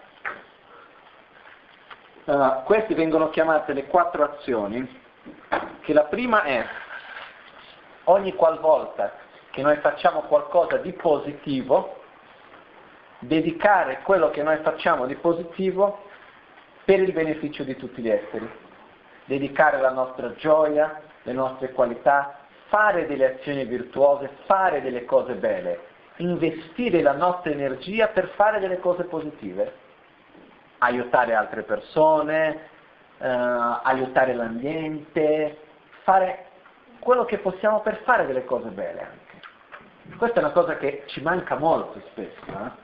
Quello che ci manca moltissimo anche nella nostra società, che porta la società in uno stato di malattia, che potremmo dire, nella quale la società vive, è il fatto che ognuno vive solo per se stesso. E questo porta questa situazione anche di profonda, um, come si dice, loneliness, solitudine. Questa profonda solitudine che la, che la gente vive oggi nelle grandi città nelle quali noi siamo. Le persone vanno a lavorare, tornano a casa, magari escono, vanno in discoteca, escono a mangiare qualcosa, vanno al cinema, però poi dopo sono sole. Perché? Perché fanno tutto solo per loro e non danno mai agli altri. Questo, secondo me, è la ragione. Quando noi impariamo a dare, riceviamo molto di più di quello che noi effettivamente stiamo dando agli altri. Quindi la prima cosa, il primo metodo tramite l'azione per cambiare le situazioni avverse in un sentiero per l'illuminazione è quando siamo davanti a una situazione difficile, invece di, sommer- dobbiamo, di sommer- sommergerci. nella situazione di sofferenza, facciamo qualcosa di positivo. Facile, no, ma non è neanche facile essere sommersi nella situazione di sofferenza. Ok? Usiamo la nostra energia per fare qualcosa di positivo, per dare agli altri. Secondo, purificare l'energia negativa. La purificazione avviene tramite i quattro poteri di purificazione, che sono sviluppare amore e compassione verso di coloro a cui noi abbiamo fatto le azioni non virtuose, perché io non posso pentirmi di una cosa che ho fatto verso qualcuno se io continuo a odiarlo. Non, non funziona, non va insieme. Quindi prima di sviluppare amore e compassione verso, colui, verso colui a cui ho fatto un'azione non virtuosa. Pentirmi di quello che ho fatto senza sentimento di colpa, ma riconoscere che la mia azione non è stata corretta. Fare l'impegno di non ripeterla mai più e fare qualcosa per purificare. Ci sono le pratiche di purificazione, come la meditazione di Vajrasattva, le prostrazioni, ma anche il fatto di aiutare le altre persone, ci sono tante cose che noi possiamo fare. Terzo, fare le offerte. Um, è un pochettino diverso come messo qua e qua, comunque fare le offerte vuol dire offrire le cose belle che ci siano a tutti gli esseri sacri, quindi a tutti coloro che sono già usciti da questo ciclo di sofferenza. Offriamo, come abbiamo per esempio, abbiamo le varie visualizzazioni di offerte, le offerte che facciamo, le offerte delle coppette d'acqua, ma tante altre forme nelle quali noi offriamo delle belle cose. Stiamo andando in giro, vediamo dei bellissimi fiori, offriamo questi fiori e poi c'è il quarto che si dice offrire le torme. Offrire le torme cosa sono? È una cosa che qua da noi non è che si fa tanto, però si dice che esistono degli esseri che a sua volta non sono esseri fisici come noi. Okay? Se noi vediamo nella, nel raggio di luce, di, di visione, quant'è che noi esseri umani riusciamo a vedere? Pochissimo. Se noi vediamo i raggi gamma, beta, tutte queste altre cose che esistono, riusciamo a vedere qualcosa ai raggi ultravioletta piuttosto che altre cose? Non riusciamo a vedere. No? Quindi anche dal punto di vista scientifico esiste tutta una realtà che noi con i nostri occhi non possiamo vederla. Per questo si dice che esiste tutto un altro categoria di vita, che poi purtroppo da noi viene dato un solo nome che è abbastanza peggiorativo, che sono gli spiriti, Però effettivamente è molto più ampio di questo, non è una cosa così ristretta. Perché ha una connotazione negativa di per sé la parola nella nostra lingua italiana, nell'occidentale in generale, però non è proprio così, che sono esseri che non hanno una forma fisica come noi. A questi esseri esistono dei metodi speciali per poter aiutarli. Come per esempio quando si fa la Guru Puja, questa cerimonia che facciamo ogni giorno qua dal Bagnano, di martedì a Milano, uh, dove si fa questa cerimonia nella quale si visualizza di fare le offerte a tutti gli esseri sacri, di, di dedicare la, uh, con la generosità verso tutti gli esseri senzienti e alla fine che tutti abbiamo mangiato prendiamo un pezzettino di quello che abbiamo mangiato e diamo indietro. Okay? Questo perché cos'è? Viene fatta come una purificazione per questo e viene dedicata a questi esseri che fanno parte dei reami degli spiriti famelici che a sua volta non trovano da mangiare e devono mangiare solo i resti per il loro karma di loro condizione. E quindi è una forma di dedicare per loro questo. Quindi quando si dice di offrire le torne, e anche perché? Perché ci sono anche altri esseri di questi tipi che a sua volta hanno avuto un, un, tipo, un tipo di rinascita. Immagina se io sono fatto di fuoco e vado a toccare qualcuno, cosa succede? Io lo brucio, mica lo voglio necessariamente bruciare. Prima cosa. Seconda cosa, ci sono degli esseri che loro per sopravvivere, entro virgolette per mangiare, è come se dovessero prendere qualcosa dagli altri. Okay? Quindi dando queste offerte, noi gli diamo loro quello che hanno bisogno in modo che non devono creare nessun danno a nessun altro. È questo. Poi la differenza che c'è in questa spiegazione qua delle quattro azioni e la spiegazione che c'è qua di Tricia è che invece di fare le offerte, Tricia qua mette come quarto e quindi non c'è fare le offerte, a fare le richieste e le offerte ai protettori del Dharma. Che vuol dire che cosa? Al posto del 3. A posto del 3, ma sarebbe fare le offerte ai protettori, diciamo, messo in questo modo. Uh, questo che cosa vuol dire? È un pochettino, adesso in due parole è un po' difficile da spiegare, però quello che succede è che nello stesso modo che esistono questi esseri sottili, esiste un'influenza da una persona all'altra. Quindi per esempio, cosa succede se io sono molto arrabbiato? Ok? Qua in compa diciamo che facciamo l'intervallo, vanno tutti via, due persone si mettono a litigare in un modo abbastanza brutale qui in compa, ok? Nessuno si accorge. Appena quando è finito il litigio, rientriamo Sentiamo qualcosa o no? Quando andiamo in un posto dove c'è stata un litigio, rabbia, qualcosa, una, non è che ci sentiamo proprio confortevoli, no? Perché questo? Perché effettivamente tanto la mente quanto il cuore, fisicamente, emanano un campo elettromagnetico anche, che noi chiamiamo di energia. Questa energia si impregna, vuol dire si impregna? si impregna nella materia, nello spazio, ok? E noi a sua volta riceviamo e sentiamo anche questo. Okay? Dall'altra parte, se abbiamo un'attitudine di amore, compassione, gioia, anche questo si trasmette. Noi siamo influenzati da questo o no? Se noi siamo in un posto dove c'è sempre tanta rabbia, alla fine qual è la nostra attitudine?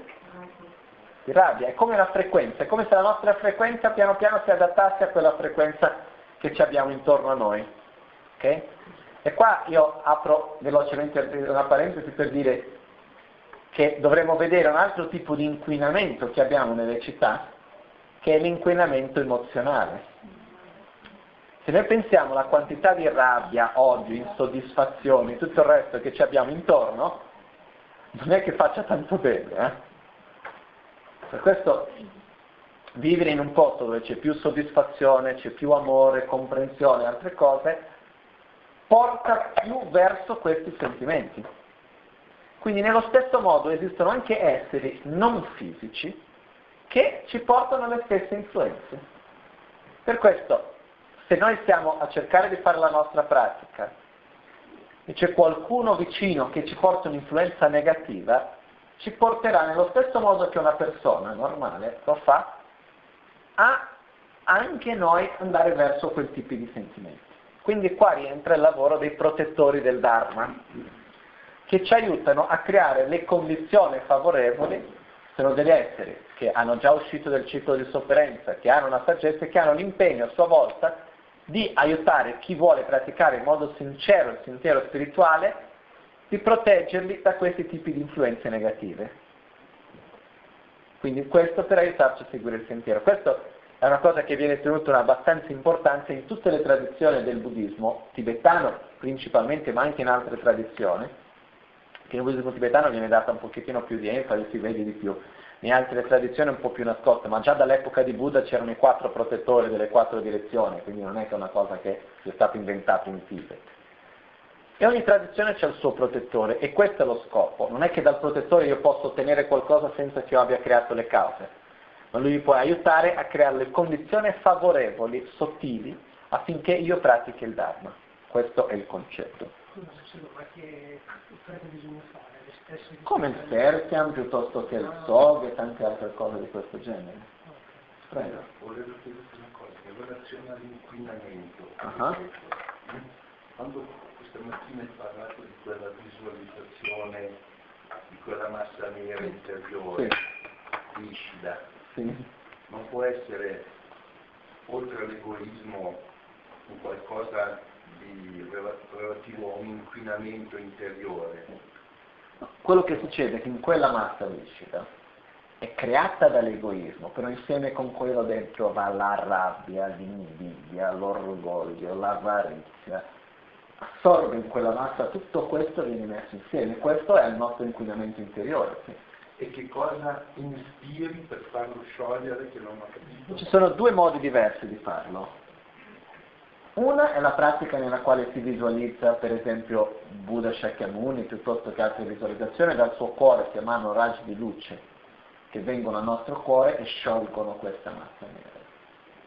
È un modo. L'altro modo che abbiamo parlato stamattina è un pochettino più forte da un certo aspetto, che è che si visualizza che la sofferenza degli altri esseri vengono su di noi e come delle armi vanno a distruggere questa propria massa che c'è nel nostro cuore.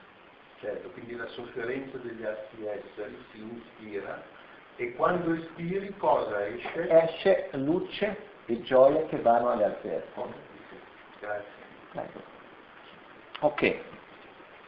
Applica, applica, immediatamente la meditazione in ogni circostanza, questo è importantissimo, che vuol dire sempre che ci troviamo davanti a una situazione, non è che dobbiamo aspettare finché torniamo a casa per sederci e magari pensare, sono davanti a una situazione, quella persona mi ha detto quella parola che non volevo sentire, subito cerco di vedere quella cosa in un modo diverso, subito cerco di cambiare quella situazione avversa e vederla in un modo come risultato delle mie proprie azioni nel passato, di capire che questo è un'imputazione della mia mente, che quello non esiste così indipendentemente da me stesso, di vedere come risultato del mio proprio egoismo il fatto che quello mi faccia soffrire, di riuscire subito a osservare qual è il sentimento che sta venendo fuori, che mi sta facendo venire quel tipo di reazione.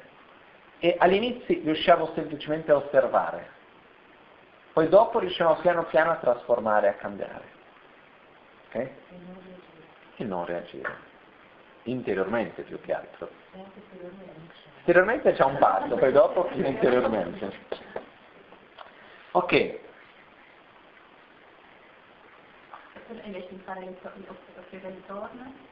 No, come se quando si fa l'offerta del SOC, c'è okay. il SOCLA, no? come questo va bene. Uh, insegnare una pratica da applicare per tutta la vita. Shibatete Nyamle Dilne Tembanis. Numero 4. La concisa essenza di istruzione è racchiusa nei cinque poteri. Unifica la pratica di una vita mediante i medesimi. L'istruzione Mahayana sul trasferimento della coscienza consiste nell'applicare questi cinque poteri giacendo nella perfetta posizione di meditazione. Quali sono i cinque poteri? Andiamo a vedere. I cinque poteri che dobbiamo applicare durante, durante la nostra vita. Tobna. Lo danzin chada so wantu mi toma nyampa tembe top. La prima forza Vediamo se qua la traduzione non so quanto mi venga la parola giusta, per comunque. Tembetop è la forza dell'aspirazione. Aspirazione. Uh, aspetta che ce l'ho questi cinque nomi in inglese anche, vediamo se...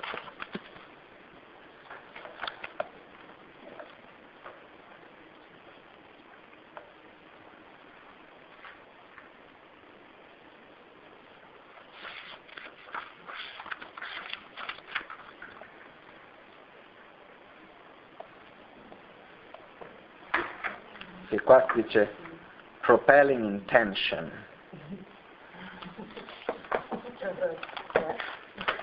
Ok? Comunque, abbiamo, la prima è l'aspirazione. Cosa si intende per questa forza dell'aspirazione?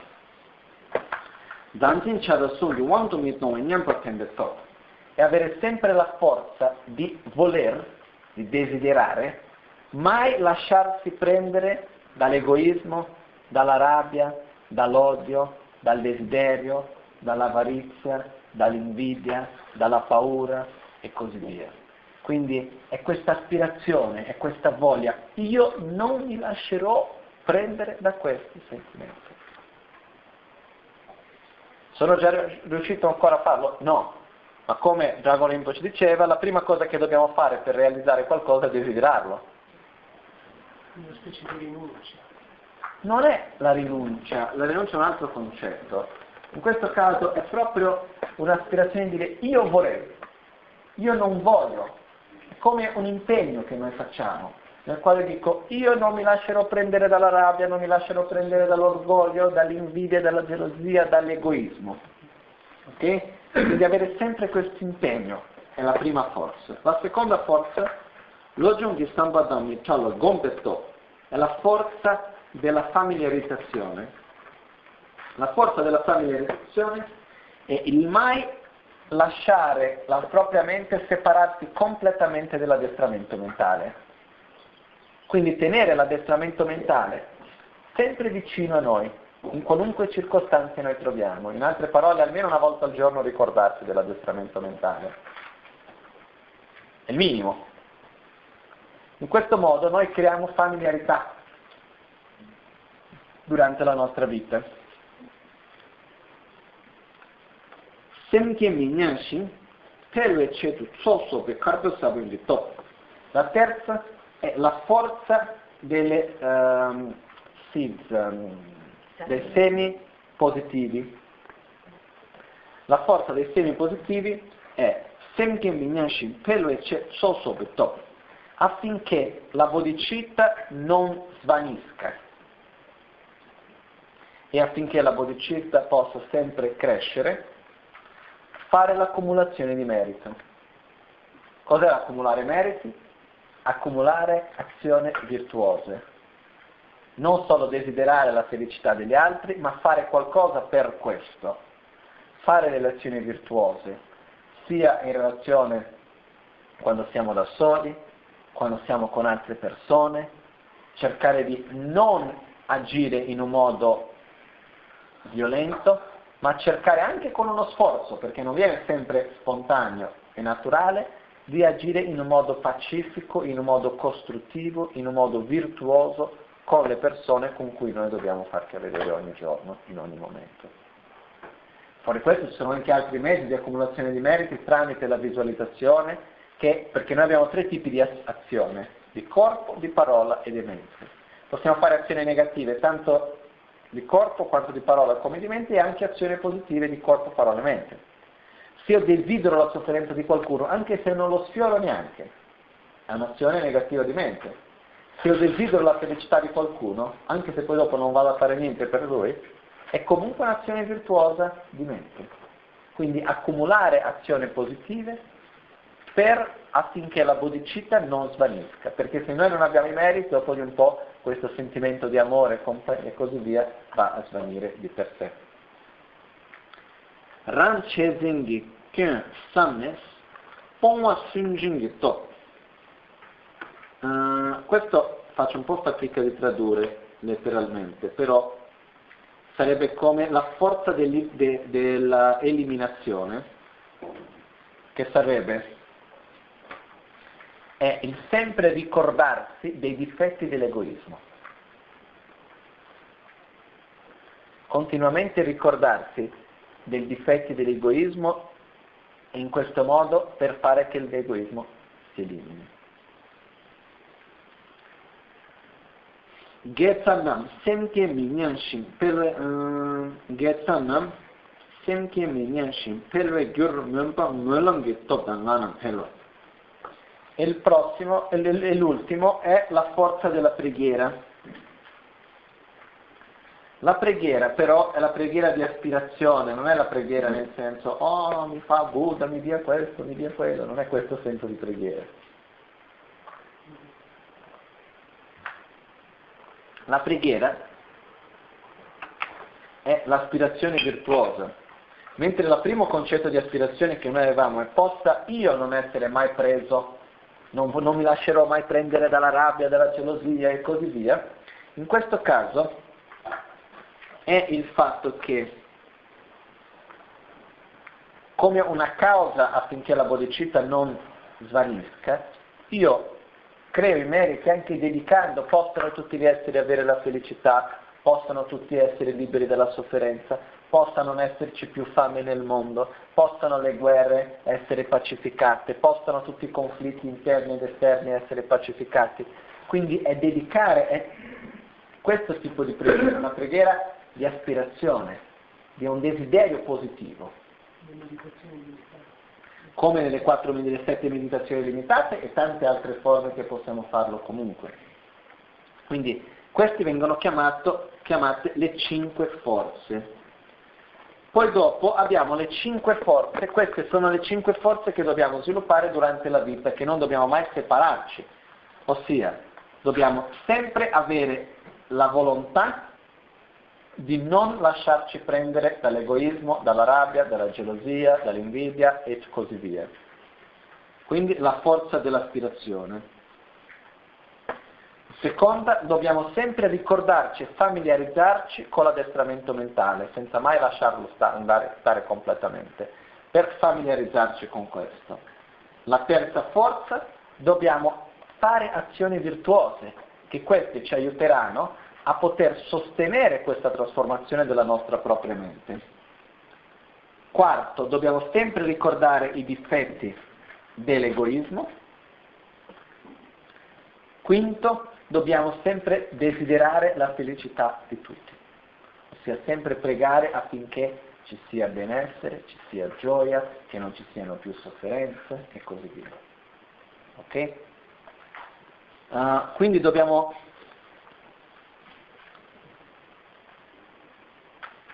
sempre durante tutta la nostra vita mai separarci di queste istruzioni. Poi, invece, durante prima della morte, durante la morte, ci sono altre cinque forze per il momento della morte che ci aiuteranno a poter morire bene e avere una buona rinascita. Ok? Che sono, i, I nomi sono le stesse, i nomi sono gli stessi. Quindi è la forza dell'aspirazione, la forza della familiarizzazione, la forza dei semi positivi, la forza della eliminazione e la forza della preghiera.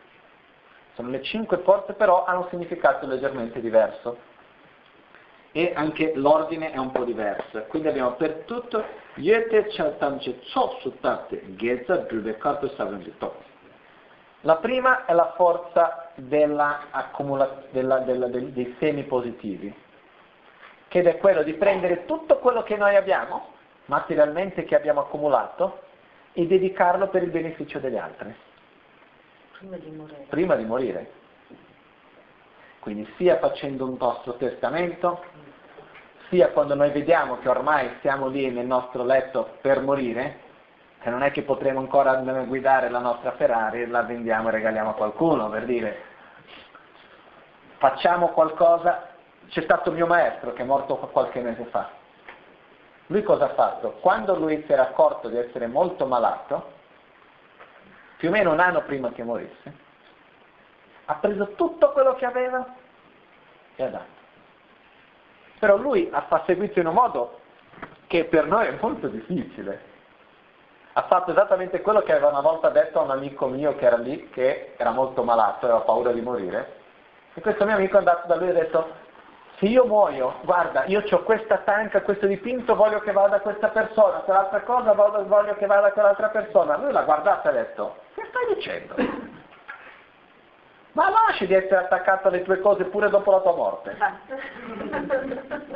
Dedica, dai tutto al monastero e dopo il monastero che veda per chi ha bisogno. No?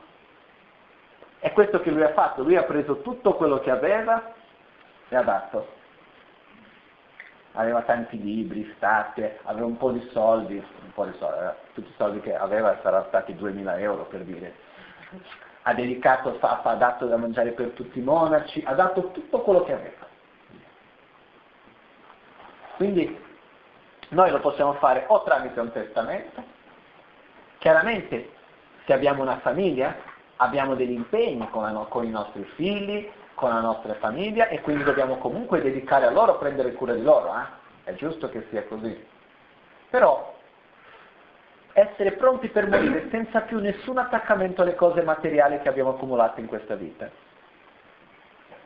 Visto che possiamo morire a qualunque momento, fare un testamento non fa male a nessuno. Ok? Però è dura fare il testamento, eh? Secondo me sono pochi quelli che hanno fatto il testamento alla fine dei conti. Io conosco una persona che è detta una persona, è detta un grande praticante, ok? Una persona che conosce il buddismo da tanto tempo, eccetera, eccetera. E che a sua volta ha già una certa età. Sono andato da questa persona e ho detto, guarda, vuoi fare un testamento? Conosco io il notaio amico mio, te lo porto lì, lui ha detto che te lo fa gratuitamente, non ci sono problemi, andiamo lì, facciamo il testamento, perché in Italia uno che a sua volta non ha familiari, se muore cosa succede con quello che ha lasciato e non ha un testamento? Ma lo Stato, che da un lato va benissimo, dall'altro lato dipende, no? ci sono altre destinazioni che possono essere migliori. Questo ha detto a lui, guarda, mi raccomando, vuoi fare questo? Ah sì, sì, sì, va bene. Ma principalmente la ragione che dico a tutti della, perché fare il testamento, c'è anche il testamento biologico da fare, eh? che dire voglio essere cremato, non voglio essere cremato, voglio che le mie cenere siano fa, lasciate fare. Per esempio esiste tutta una parte di, nel buddismo di cerimonia di purificazione delle ceneri, tante cose, che per la legge italiana è completamente proibito di fare. Perché? Quello che succede che cos'è? È che quando, per la legge normale in Italia, quello che succede è quando una persona muore, le cenere, se c'era il testamento, la persona viene cremata, se aveva detto prima, se no anche cremare non è così semplice. Poi viene fatta l'urna che è completamente chiusa, sigillata, e se qualcuno apre è un atto penale. È un reato penale aprire l'urna.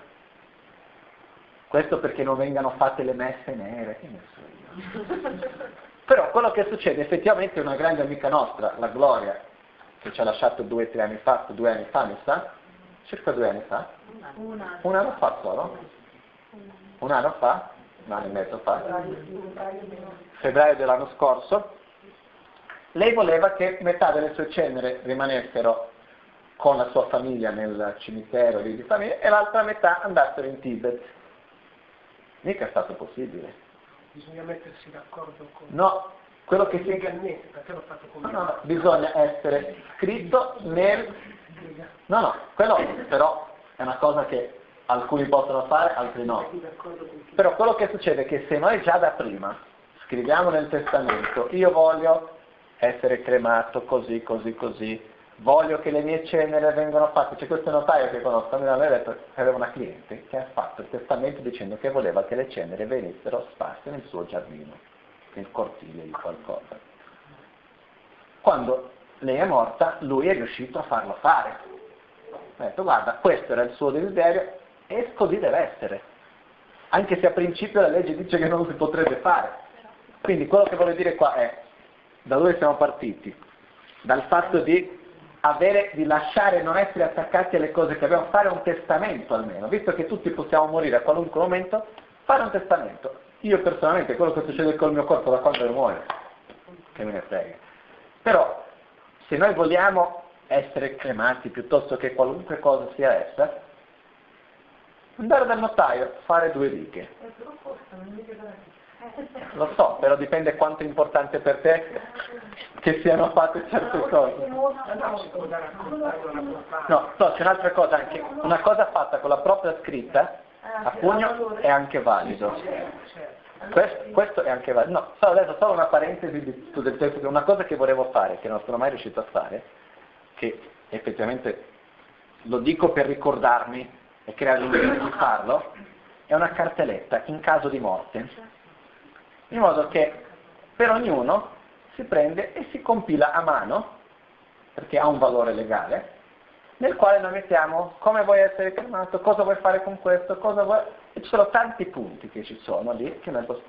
per esempio un punto che è importante, che qua in Italia è meno difficile, però in Brasile è un grosso problema. Vogliamo o no essere intubati in caso di malattia grave? Vuol dire in caso di una malattia nella quale non ci sia più la possibilità di guarigione, vogliamo essere mantenuti da macchine o no?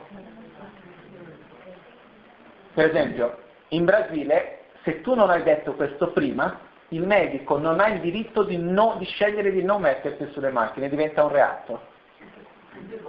Anche qua. In Brasile si chiama ortotanasia questo. È diverso dall'eutanasia. Comunque, ci sono due casi. Uno nel quale esiste la possibilità che la persona torni a vivere senza le macchine e delle situazioni nelle quali semplicemente non esiste nessuna possibilità, ma cercasi di prolungare il processo della morte più che prolungare la vita. No? Comunque, faccio una parentesi di questo che era per dire a ognuno fare due righe, scrivere, ok, se io dovessi morire, voglio che sia fatto questo, quello, quello, quell'altro, voglio che le mie cose vengano divise, sia fatto questo, quello, quell'altro, è un modo che noi facciamo il primo potere, che è quello di non essere più attaccati alle nostre cose materiali. Okay? Quindi per morire bene non possiamo più essere attaccati alle cose materiali che abbiamo accumulato in questa vita e possibilmente usarli in un modo che generi più energia positiva, perché la materia ha un grande potere di generare comunque energia positiva. Comunque questa persona non ha voluto andare. Di che cosa? Eh, il tuo amico andare dal notaio. No, non è andato. Ah, No, questa, questa persona che doveva andare dal notaio, alla fine è così, e un giorno io parlando con un'altra persona, gli ho detto, ah sì, sì, sì, sì, parlando con un'altra persona, ho chiesto, ma sai, io ho detto a lui questa cosa, io l'ho offerto, pure parlato col notaio, eh sì, però sai, lui sente che è come se fosse chiamare la morte se dovesse andare lì. Perché, se uno, perché abbiamo paura di avvicinare le cose. Io ho fatto questo esempio per dire una persona che ha già più di 70 anni, che comunque ha una conoscenza del Dharma non piccola, che comunque ha avuto questa situazione. E quello che accade dentro di questo, per dirvi che come che noi abbiamo difficoltà di affrontare la morte, di accettare la realtà della morte di accettare la incertezza del momento della morte. Per questo che il primo potere per poter morire bene è quello di non essere più attaccati a nulla che noi abbiamo accumulato materialmente e darli per qualcosa di positivo, che possa generare più energia positiva. Okay? Poi abbiamo Lula Machape Pembeto. Il secondo, la forza dell'aspirazione, è non essere più attaccati al proprio corpo. Quindi il primo, dedicare tutte le cose materiali che abbiamo accumulate verso azioni virtuose. Quindi aiutiamo le persone, eh, posso dedicare i soldi o delle cose che ho accumulato per un ospedale, per uh, qualunque cosa che generi dell'energia positiva. Il secondo è la forza dell'aspirazione, che è quella di um, la forza della dedicazione, dell'aspirazione, di non essere più attaccati al proprio corpo. Terza.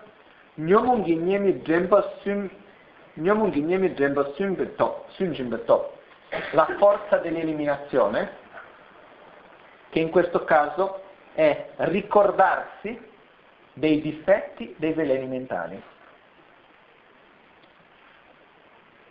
Quindi ricordandosi dei difetti dei veleni mentali, questo ci aiuta ad eliminarli okay? e non lasciarci prendere da questi difetti mentali nel momento della nostra morte, che non sarebbe una cosa tanto buona per noi. Perché?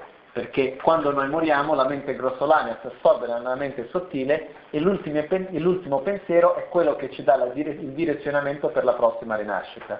Quindi se moriamo con rabbia, di buono non sarà di sicuro il risultato. Terzo potere, quarto potere, semche da mi kawar mempa, mölan di top, semche gyunto combracciare con top. Uh, è il, quinto, il quarto potere, il potere della dedica, è di dedicare e pregare di mai separarsi dalla bodhicitta, ora e in tutte le nostre vite future. E il quinto potere della familiarizzazione, sempre gyunjo kombarchawa kombeto, è di sempre familiarizzarsi con l'amore, la compassione, con la bodhicitta, e non dimenticare mai la bodhicitta. Quindi se noi sviluppiamo questi cinque poteri, quindi di non attaccamento verso le nostre cose materiali, di non attaccamento verso il nostro proprio corpo, di ricordare i difetti i risultati negativi che ci portano ai veleni mentali, di desiderare e pregare affinché noi possiamo sempre essere vicini e sviluppare la bodhicitta e di sempre meditare e familiarizzarci con la bodhicitta, questo ci dà la certezza di poter avere una buona rinascita. Sì? Tornain, sanghe gi namtar dente, senghe nyalta so cholam. E qua dice anche di ricordare di dormire, andare a dormire nella posizione nella quale Buddha dormiva, era morto, no? Seduto a, sulla destra, sulla destra, sì. Sul fianco destro con la mano sotto la faccia. Quindi per ricordando la vita di Buddha. Perché si mette in questa posizione? perché questo ci ricorda la propria vita di Buddha e il suo esempio per la nostra propria pratica.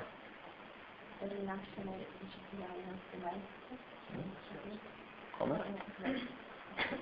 Come? Non ho capito? No, per rinascere con, ehm, vicino al, al guru. Al, no, per, per rinascere vicino al maestro, vicino al sentiero spirituale, quello che dobbiamo fare è il fatto di mantenere sempre la nostra mente vicina e familiarizzarla con il nostro proprio sentiero spirituale, quello principalmente. Ma se facciamo questi cinque poteri andiamo bene. Ok, andiamo avanti, perché io direi una cosa, facciamo una piccola pausa, aspetta un attimino solo, finiamo il quinto, dai, che poi il prossimo sarò più divertente i criteri per comprendere se si è trasformata la mente. Okay? Tutto il Dharma ha un unico scopo. Prendi come riferimento le due principali testimonianze. Si è costantemente e unicamente infusi di pensieri gioiosi, si è compiuto l'addestramento anche quando si pratica nella distrazione, un'inversione di comportamento indica la venuta trasformazione. Ok? Terzo. Cosa vuol dire questo? Mm-hmm.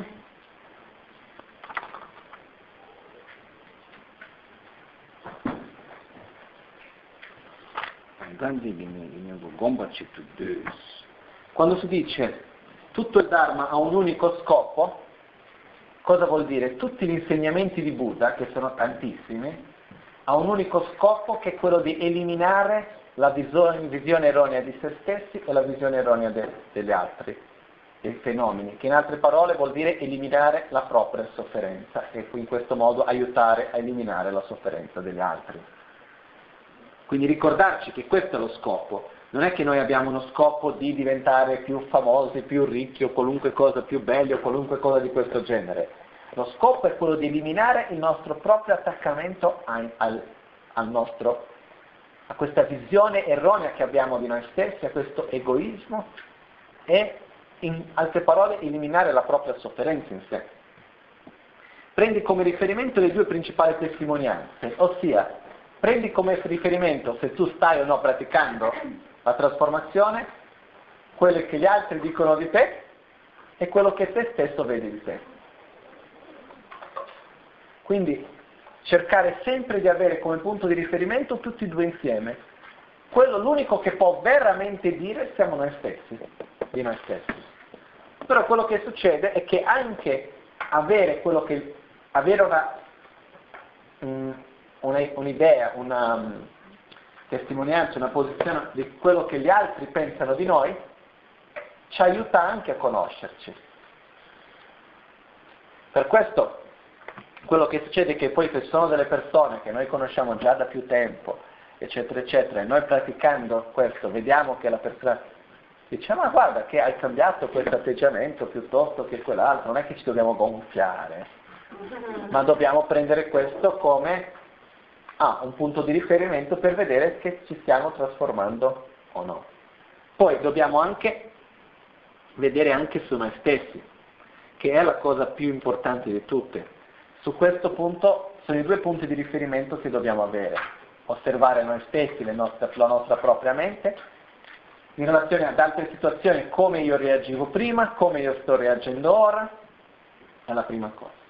Seconda cosa, per vedere, che si dice che è uh, Yide Bashi Gyunduten, Jorgu Dedu So, Kien Kang Chung, Ron Nyombe, Yide Bashi Gyunduten.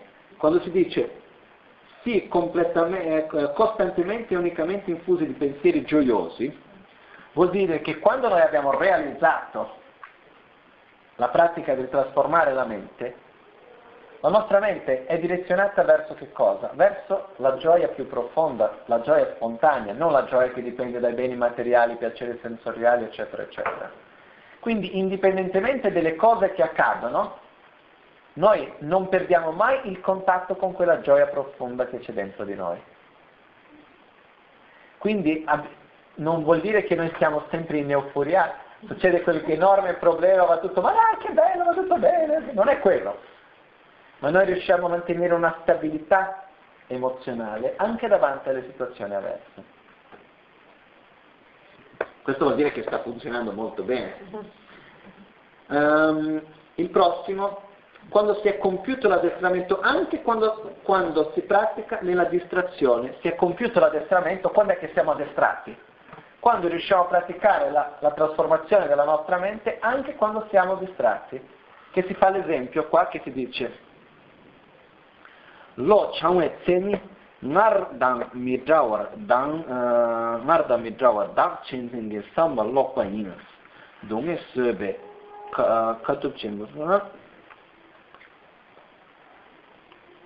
chongda chenpo nga den yin yen yang ta sil jompa tar ken lobru chungwe sechin turna jompa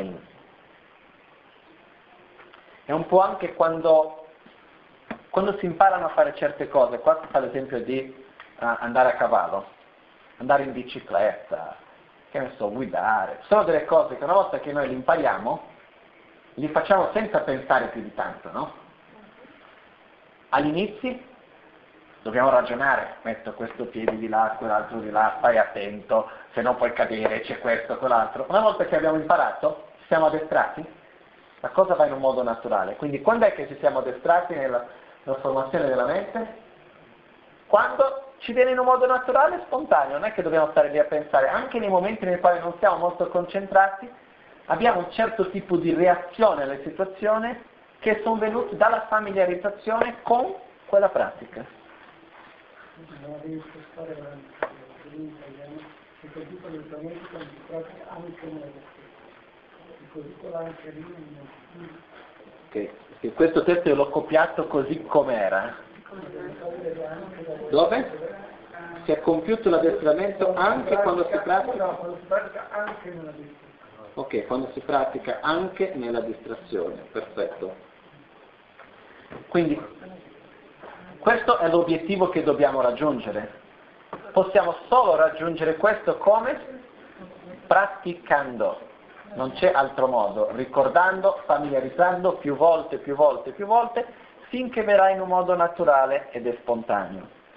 E poi per ultimo è un'inversione di comportamento indica la venuta trasformazione.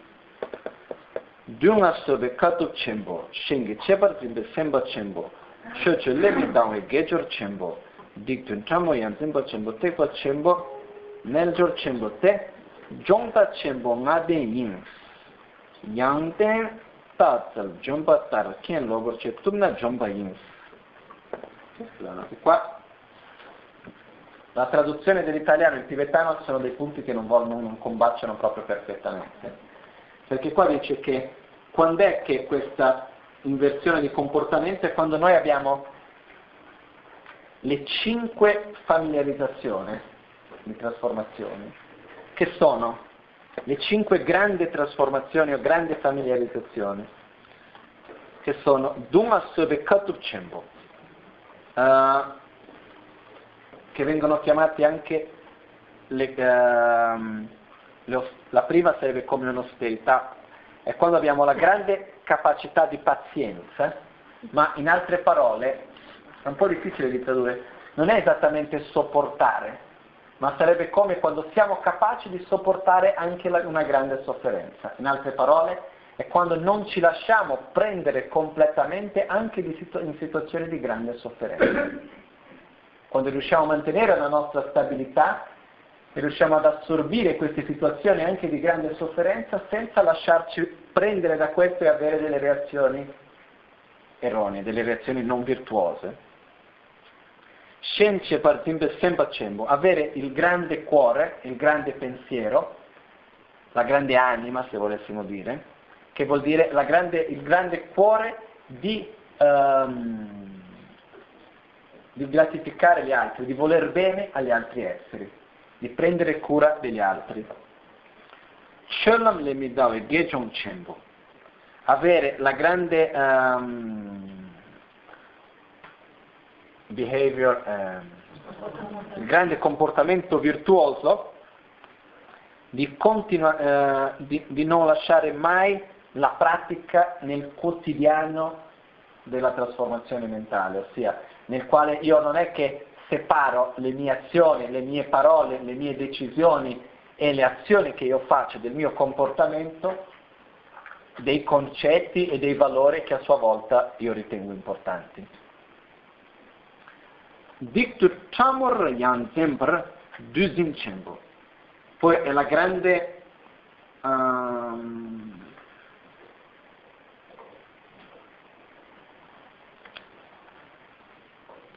potremmo dire il grande trattenersi in un certo modo, non è la traduzione più esatta. Eh? No, no, no, no. Attenersi, dulwa zimba, sarebbe la parola che si fa riferimento ai voti monastici, al vinaya, vuol dire, sarebbe la grande moralità, chiamiamola così, che è la capacità di non fare neanche la più piccola azione non virtuosa, di trattenerci anche dalla più piccola azione non virtuosa. Okay? E poi il quinto, Tekpa Cembollam nel, ma, nel Malaggiorre, nel Giorcembo, che è il grande yoga, che vuol dire, è la grande pratica, che vuol dire costantemente far, eh, entrare e far parte dentro il sentiero Mahayana, ossia mai lasciare durante la nostra giornata quello che facciamo, mangiamo, lavoriamo, facciamo le nostre preghiere, quel che sia, non ci, las- non lasciamo mai, non ci lasciamo mai andare dal sentiero Mahayana. Questo è il grande yoga. È il yoga di far sempre parte, la pratica di stare sempre dentro il sentiero Mahayana. Quando noi riusciamo a ottenere queste cinque grandi qualità, è il segnale per il quale noi abbiamo, ci siamo familiarizzati con la pratica dell'addestramento mentale. Adesso Facciamo una piccola pausa e poi dopo abbiamo i 18 impegni dell'addestramento mentale e i 22 consigli sulla pratica dell'addestramento mentale e poi la conclusione. Ok? Jetsun lame kutse rabden chi namkra chile chochur gepa da losan tempe dreme sasungi rowe nusel tatu ne gyur chi nimo dele sendele nime kunyan dele shi ninsen tapto dele pe kuncho sungi jingi lo kuncho sungi modu so kuncho sungi tashi shu Ci vediamo fra